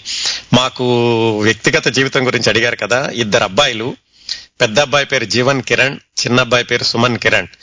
ఈ కిరణ్ అనేది అనుకోకుండా వచ్చేసింది. నేను కిరణ్ ప్రభాని పెట్టుకోవడం తర్వాత ఆవిడ కాంతి కిరణ్ అవడం తోటి బహుశా అందువల్ల అనుకుంటాను పేర్లు కూడా అలాగే పెట్టాం మేము. జీవన్ కిరణ్ పెద్ద అబ్బాయి ఏమో సియాటిల్లో మైక్రోసాఫ్ట్కి పనిచేస్తూ ఉంటాడు. తన భార్య పేరు రేమా షా. వాళ్ళకు పాప నాలుగు నెలలు నాలుగు సంవత్సరాల పాప ఆర్యకి. చిన్న అబ్బాయి పేరు సుమన్ కిరణ్. కాకపోతే తను బయట అందరికీ కూడా సుమన్ పాతూరి అని తెలుసు. ఎలాగంటే వెన్నెల అనే సినిమాకి పది సంవత్సరాల క్రిందట వచ్చింది ఆ సినిమా. ఇప్పుడు ఇక్కడ ఎన్ఆర్ఐ వాళ్ళు తీశారు. దానికి కో డైరెక్టర్గా చేశాడు. ఆ తర్వాత ఇంకోసారి అని రెండు వేల తొమ్మిది రెండు వేల పది ఫిబ్రవరిలో విడుదలైంది. దానికి రెండు వేల తొమ్మిదిలో ఇచ్చినటువంటి నంది బహుమతుల్లో ఉత్తమ నూతన దర్శకుడు బహుమతి తీసుకున్నాడు సుమన్ పాతూరి రెండో అబ్బాయి. తను ఇప్పుడు ఇక్కడే ఉన్నాడు. మన నెట్ఫ్లిక్స్ కని ఒక టీవీ సిరీస్ చేయడానికని ఆ దర్శకత్వం కోసమని ప్రయత్నాల్లో ఉన్నాడండి. అది చిన్న కుటుంబం చిన్న కుటుంబం చింతలు లేని కుటుంబం అనే ఒక స్లోగన్ అలాగా. మాకేంటంటే ఇష్టమైన పనులు చేసుకోవడంలో మాకెప్పుడు ఏవి కష్టాలు ఇబ్బందులు అని అనిపించవు. చిన్న చిన్న ఎప్పుడు వస్తూనే ఉంటాయి అనుకోండి. అలాగా చిన్న కుటుంబం చింతలు లేని కుటుంబం అని చెప్పగలను. ఇప్పుడు నేను కాంతి సుమన్ ఉంటాం ఇక్కడ. డబ్లిన్లో ఉంటాం కాలిఫోర్నియాలో. నా కార్యక్రమాల్లో కూడా చాలా సార్లు కాలిఫోర్నియా శాన్ ఫ్రాన్సిస్కో నుంచి ప్రత్యక్ష ప్రసారం అని చెప్తూ ఉంటాను. శాన్ ఫ్రాన్సిస్కో దగ్గరలో డబ్లిన్లో ఉంటాం మేము. మా పెద్ద అబ్బాయి ఏమో సియాటిల్లో ఉంటాడండి. అది అయితే కాంతి గారికి కూడా మరి సాహిత్యం గురించి ముందు నుంచి ఉందా? లేకపోతే మీ వివాహం అయ్యాక మీ రచనను చూసి ఆవిడ సాహిత్యం మీద అభిలాష పెంచుకున్నారా? తెలుసు. ఎందుకంటే ఆ రోజుల్లో మీరు ఎప్పుడైనా కానీ గుర్తు చేసుకుంటే కనుక యాభై సంవత్సరాల క్రిందట అప్పట్లో ఉన్న ఆడపిల్లలు పత్రికలు చదివిన ఆడపిల్లలు అంటూ ఎవరు ఉండేవాళ్ళు కాదు. అఫ్ కోర్స్ మగపిల్లలు కూడా అనుకోండి. పత్రికలు చదివినప్పుడు సహజంగానే ఆ సీరియల్స్ నవలలు వాటంటే ఆసక్తి ఉండేది. తనకు కూడా ఆసక్తి ఉండేది. ఇక మరి వివాహం చేసుకున్నాక నేను ఎప్పుడు ఇవే పనులు చేస్తున్నాను కదా? ఏ పనులు చేస్తున్నాను? నేను నేను రాస్తున్నవి చదవాలి. అలాగే నేను చేస్తున్నటువంటి కార్యక్రమాలు చూడాలి. హైదరాబాద్లో ఉన్నప్పుడు నాటకాలు రాసేవాడిని టీవీకి రాసేవాడిని పత్రికలకు రాసేవాడిని. మరి సహజంగా అందరూ అడుగుతూ ఉంటారు అదేంటి ఇదేంటి అని. తనకు కూడా నాతో పాటుగా ఈ సాహిత్య ఆసక్తి పెరుగుతూ వచ్చింది. ఇప్పుడు కౌముదిలో దాదాపుగా కంపోజింగ్ కానీ ఆ పేజీ మీరు చూస్తున్నటువంటి కవర్ పేజీ డిజైనింగ్ కానీ అన్ని తనే చేస్తుంటుందండి. అలాగే సీరియల్స్ ఈ ఫీచర్స్ రాసేటటువంటి రచయితలు రచయితులు ఒకసారి పరిచయం అయ్యాక వాటిలో ఏమైనా ఆలస్యం అవుతున్నా లేకపోతే వాళ్ళని ఫాలో అప్ చేయాల్సి వచ్చినా అవన్నీ తనే చేస్తూ ఉంటుంది అది. తర్వాత మీరు అడిగినటువంటి మొదటి ప్రశ్న ఏమిటి? గత నూట పదహారు నెలలుగా క్రమం తప్పకుండా. ఎలా విడుదల చేస్తున్నారు? అవునండి. అది అది మారుతీరావు గారు ఒక మాట అన్నారు నాకు. మారుతీరావు గారు మంచి మిత్రులండి. మేము ఎప్పుడు రెగ్యులర్గా మాట్లాడుకుంటూ ఉంటాం. ఆయన ఎప్పుడు అమెరికా వచ్చినా మన ఇంట్లోనే ఉంటారన్నమాట. ఆయన నన్ను దగ్గరగా గమనించి ఒక మాట చెప్పారు. కిరణ్ ప్రభు గారు మీకు నాకు క్రమశిక్షణ ఒక వ్యసనం అండి అని. ఈ డిసిప్లిన్ అనేది ఒక అబ్సెషన్ లాగా అయిందనమాట ఆయన కూడా చాలా డిసిప్లిన్డ్గా ఉంటారు. ఎందుకంటే ఆయన దాదాపుగా పది సంవత్సర పది ఎనిమిది సంవత్సరాలుగా తొమ్మిది సంవత్సరాలుగానండి. కౌముదిలో కాలం రాస్తున్నారు ఆయన. ప్రతి మంగళవారం ఖచ్చితంగా ఎక్కడున్నా గానీ ప్రపంచంలో ఎక్కడున్నా కుటుంబంలో ఏం జరుగుతున్నా గానీ ఖచ్చితంగా మంగళవారానికల్లా పంపించేస్తాడు. మనం అంటే ఇప్పుడు మొదలు పెట్టామనుకోండి మరి ఆయన సీనియర్ మోస్ట్ రైటర్. డెబ్బై ఏడు సంవత్సరాల వయసులో ఆయన అరవై సంవత్సరాలుగా అరవై ఐదు సంవత్సరాలుగా రాస్తున్నారు. అలాంటిది మన పత్రిక ఆయన ఒక వారం పంపించకపోయినా నేనేం అనుకోను. కానీ ఆయనకున్నటువంటి క్రమశిక్షణ అనమాట అలాగా నాకు కూడా ఏంటంటే ఈ క్రమశిక్షణ అనేది చాలా చిన్నప్పటి నుంచి అలవాటు అయిందండి ఎందుకు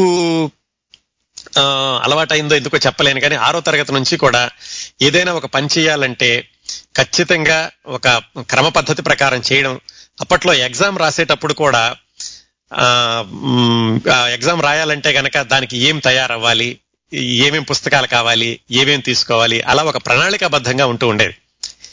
అలాగే ఈ కౌముది ప్రారంభించినప్పుడు కూడా ఏంటంటే ఏ పని చేసినా కానీ క్రమ పద్ధతిలో ఒక డిసిప్లిన్గా చేయడం ఎలాగ అలవాటైందో కౌముది కూడా మొదలు పెట్టినప్పుడు ఖచ్చితంగా మొట్టమొదటి తేదీ కల్లా విడుదల చేయాలి అనేది మాకు మేము పెట్టుకున్నటువంటి నియమం అన్నమాట. అంతకుముందు సుజన రంజని విడుదల చేసినప్పుడు కూడా ఖచ్చితంగా అలాగే మొట్టమొదటి తేదీకి కూడా విడుదల చేసేవాళ్ళం. ఎందుకంటే ఇలా క్రమం తప్పకుండా వస్తుంటే ఎవరి కోసమై మనం చేస్తున్నామో వాళ్ళకి మన మీద ఒక విధమైనటువంటి గౌరవం కానీ నమ్మకం కానీ ఉంటుందండి. మొదలు పెట్టాక ఒక నెల ముందు చేసి ఒక నెల తర్వాత చేస్తే "ఆ, సర్లే ఎప్పుడో వస్తుంది ఎప్పుడో రాదు. వీళ్ళకి కూడా అసలు వీళ్ళు చేసే పని మీద అంత ఇంట్రెస్ట్ ఉండి చేస్తున్నట్లు లేరు అనేటటువంటి భావం వస్తుంది అనమాట ఆ భావం రాకూడదు. వాళ్ళకి మన మీద గౌరవం వాళ్ళ మీద అభిమానం అలా స్థిరంగా ఉండాలి అంటే క్వాలిటీ మెయింటైన్ చేయడం ఒకటండి. అలాగే క్రమ క్రమం తప్పకుండా విడుదల చేయడం అనేది ఇంకోటి. అందువల్ల ఎట్లాగైనా సరే క్రమం తప్పకుండా విడుదల చేయాలని ఒక ప్రణాళికాబద్ధంగా ముందు నుంచి మేము ఒక ఒక ప్లాన్ వేసుకుంటామండి ప్రతి నెలలోనూ. ఒక చెక్ లిస్ట్ ఉంటుంది. ప్రతి నెల ఇన్ని మ్యాగజైన్ ఇన్ని ఆర్టికల్స్ రావాలి. ఈ టైంకి వస్తోందా లేదా? లేకుంటే వాళ్ళతో ఒకసారి ఫాలో అప్ చేయడం. అలాగే మేము రాసేటటువంటి కొన్ని ఉంటాయి. కవర్ పేజీ కవితలు కానీ ఆడియోలు కానీ అలాగే పుస్తక సమీక్షలు ఇలాంటివన్నీ నేను కొన్ని రాయాల్సినవి. ఇవన్నీ కూడా టైం ప్రకారం అవుతున్నాయా లేవా ఎప్పటికప్పుడు చెక్ చేసుకుంటూ ఉంటాం అన్నమాట అలాగే ఒకసారి మనకి క్రమ పద్ధతి ఉన్నప్పుడు మనకి రాసే వాళ్ళు కూడా ఆటోమేటిక్గా అలాగా క్రమశిక్షణతో వ్రాయాలి అనుకుంటారు. ఎందుకంటే పత్రిక సమయానికి వస్తున్నప్పుడు ఎవరు రాసినా ఎవరు రాయకపోయినా పత్రిక ఆగదో వచ్చేస్తుంది కాబట్టి మనం కూడా క్రమ పద్ధతిలో రాయాలి అని వాళ్ళు కూడా అనుకుని నాకు సహకరించడం అనేది అది మాకు పెద్ద బలం అండి. మాకున్న రచయితలు రచయితలు సకాలానికి అందించడం ఒక బలం. సహజంగానే ఇదిగో ఈ క్రమశిక్షణతో చేయాలని ఒక అబ్సెషన్ ఉండడం. ఇందాక రమణి గారు చెప్పినట్లుగా ఈ పది సంవత్సరాల్లో మరి లైఫ్ ఈవెంట్స్ చాలా జరిగినాయి. మా అమ్మగారు చనిపోవడం మా నాన్నగారు చనిపోవడం మా అబ్బాయి వివాహం అవ్వడం నేను ఉద్యోగాలు మారడం ఇవాళ చాలా జరుగుతూ ఉంటాయి. వీటిని ఎలా ఆపలే ఆపలేరు కదా. అన్ని వచ్చినా కానీ ఫస్ట్ తారీఖు రిలీజ్ చేయడం అనేది మాత్రం ఖచ్చితంగా పాటించగలుగుతున్నా ఇంతవరకు. ఒక మిత్రుడు చెప్పాడు ఒకసారి చాలా ఆశ్చర్యేసింది అంటే ఇంతమంది గమనిస్తూ ఉంటారా మనల్ని? అని. ఎవరో ఢిల్లీలో ఉన్నారట. వాళ్ళకి తెలిసిన వాళ్ళు. ఆయన చెప్పాడు ఏమండి ఢిల్లీలో మా పెద్దమ్మ గారు పిన్ని గారు మాకు చాలా సన్నిహితులండి. మన ఢిల్లీ వెళ్ళినప్పుడు చెబుతున్నారు వాళ్ళ కౌముది చదువుతూ ఉంటారట. ఆవిడకి ప్రతి నెల లాస్ట్ డే చాలా టెన్షన్ వస్తూ ఉంటుందట. ఎందుకండి టెన్షన్ వీళ్ళు ప్రతి నెల విడుదల చేస్తున్నారు. అయ్యో ఈ నెల ఏమైనా ఇబ్బంది వస్తుందేమో ఈ నెల ఏమైనా చేయలేరేమో ఆవిడ టెన్షన్ పడుతూ ఉంటారట అని చెప్పారు. వీ ఫెల్ సో ఆనర్డ్ అండి. అది అది అంతే అను గారు. ఇప్పుడు మనం చేసే కార్యక్రమాల్లో కూడా ఏమిటంటే ఆ క్రమ పద్ధతి ఉండడం ఒక స్టాండర్డ్ మెయింటైన్ చేయడం ముఖ్యంగా సమయ పాలన ఉంటే మనం చేసే కార్యక్రమాల పట్ల శ్రోతలకి ఒక విధమైన గౌరవం ఆ తర్వాత దాని స్టాండర్డ్ని బట్టి వాళ్ళు ఆదరించడం ఆనందించడం అనేది ఉంటుందన్నమాట. చాలా సుదీర్ఘమైనటువంటి సమాధానం చెప్పినట్టున్నాను. మీరు అడిగిన ఒక ప్రశ్నకేను? లేదు కానీ అంత డీటెయిల్డ్గా చెప్పారు. దీనికోసమే నేను అడిగానులేండి. Okay okay okay. అయితే ఒక చివరి ప్రశ్న అండి. మనకి సమయం కూడా అయిపోతుంది. ఇక మీ ఫ్యూచర్ ప్లాన్స్ ఏంటి అనుకుంటున్నారా? అంటే ఇంకేదన్నా కొత్త రకంగా ఇంకేదన్నా చేద్దామని అనుకుంటున్నారా? కౌముదిని ఇట్లాగే అంటే కొనసాగిస్తూ ఇంకా వేరే ఇంకేదన్నా ప్లాన్స్ ఏమైనా ఉన్నాయా?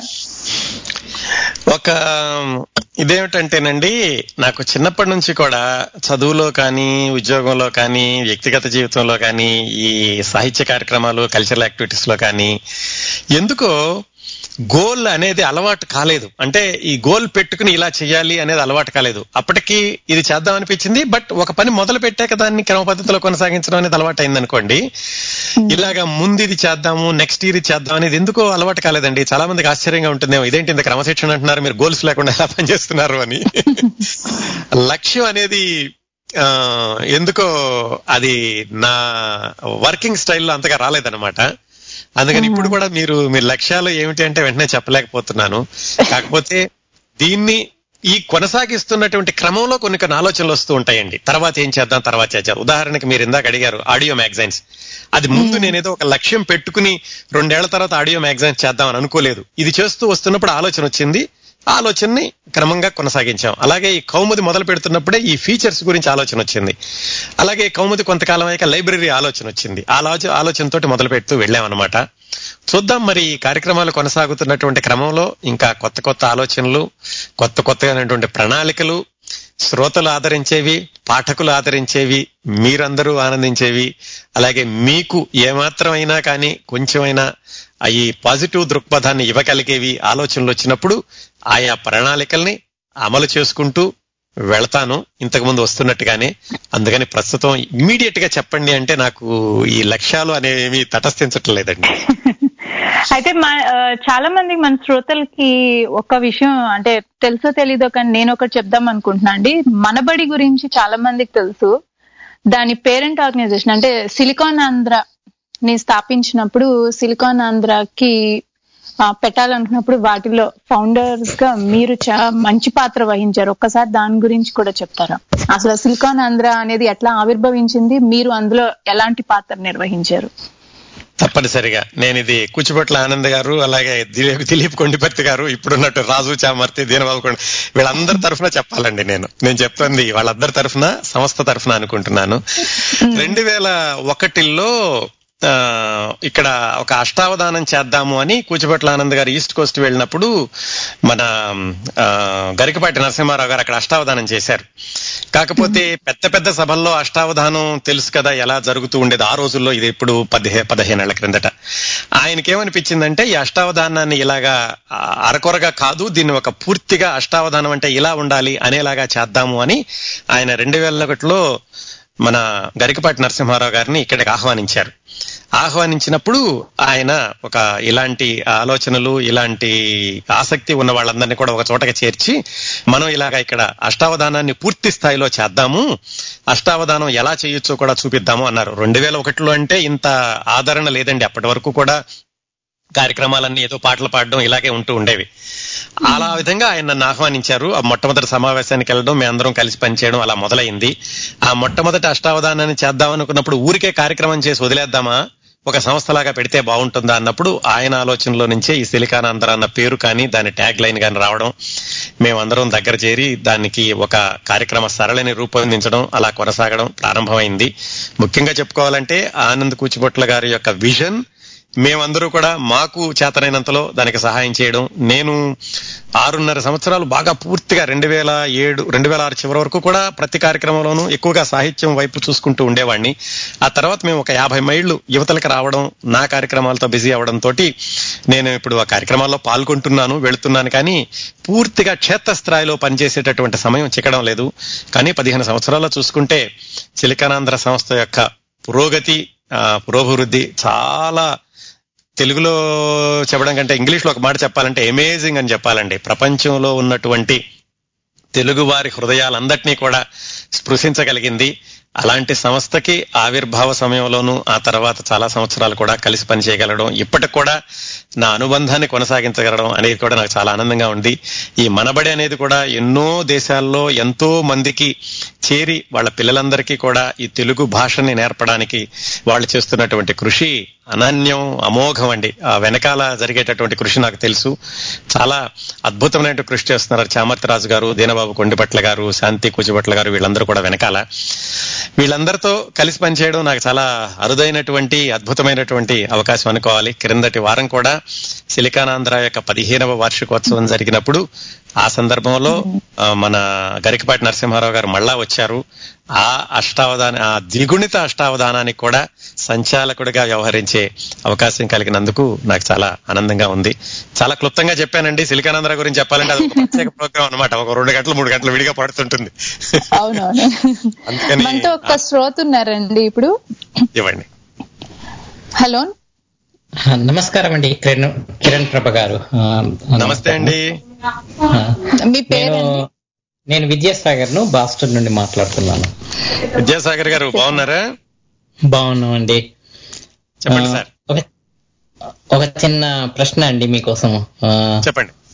మ్, ఆధ్యాత్మిక విషయ మీ ఆధ్యాత్మిక జీవితం గురించి కొద్దిగా మాకు విశదీకరిస్తారా? అంటే మీ మ- వ్యాసాలు అవన్నీ చదువుతాను కానీ అవి మీరు సేకరించినవి కానీ మీ స్వాభావిక ఆధ్యాత్మిక జీవితం గురించి ఏమీ నాకు బోధపడలేదు. అందుకోసమని అడుగుతున్నాను. మరేమనుకోకుంటే. కొంచెం వివరణ ఇవ్వాలి మీరు. స్వాభావిక ఆధ్యాత్మిక. కొంచెం ఒక్క ఒక్క రెండు వాక్యాలు చెప్తారా? అంటే మీరు ఏం ఆశిస్తున్నారు అనేది? అంటే మీరు మీ ప్రయాణం ఆధ్యాత్మిక ప్రయాణం ఎలా జరిగింది? మీ మీ సొంత అభిప్రాయాలు మీరు సేకరించినవి కాకుండా మీరు నా సొంత అభిప్రాయాలన్నీ నేను ఆ, కౌముది సంపాదకీయాల్లో ఉండేవన్నీ కూడా నా సొంత అభిప్రాయాలండి. అలాగే ఈ టాక్ షోస్లో నేను మధ్య మధ్యలో చెప్పేటటువంటి విషయాలు మనుషుల నుంచి మంచితనం ఎలా అవి కూడా నా సొంత అభిప్రాయాలు అనమాట ఇంతకు మించి మరి ఆధ్యాత్మికత అంటే నాట్ ష్యూర్ ఎలా సమాధానం చెప్పాలో తెలియట్లేదు. నాకు అంటే నేను మల్లాది గారిని అడిగాను ఒకసారి. ఆధ్యాత్మికత అని ఏదో సందర్భంలో వచ్చినప్పుడు ఆయన చెప్పారు. మనిషిలోని మంచితనం చూడడమే ఆధ్యాత్మికత అని నేను అనుకుంటానండి ఆయన అన్నారు.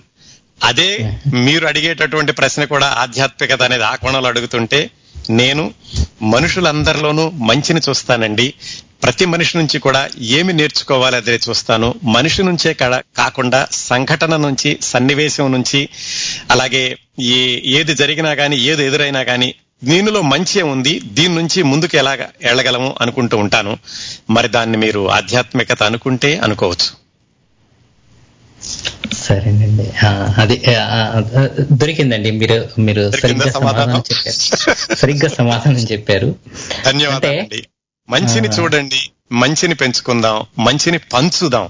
అది నేను మనస వాచ కర్మణ నమ్మి ఆచరిస్తోందండి. మొట్టమొదటిది చాలా చాలా ప్రసిద్ధమైనదని నాకు తెలుసు. మంచి మంచిని చూడండి.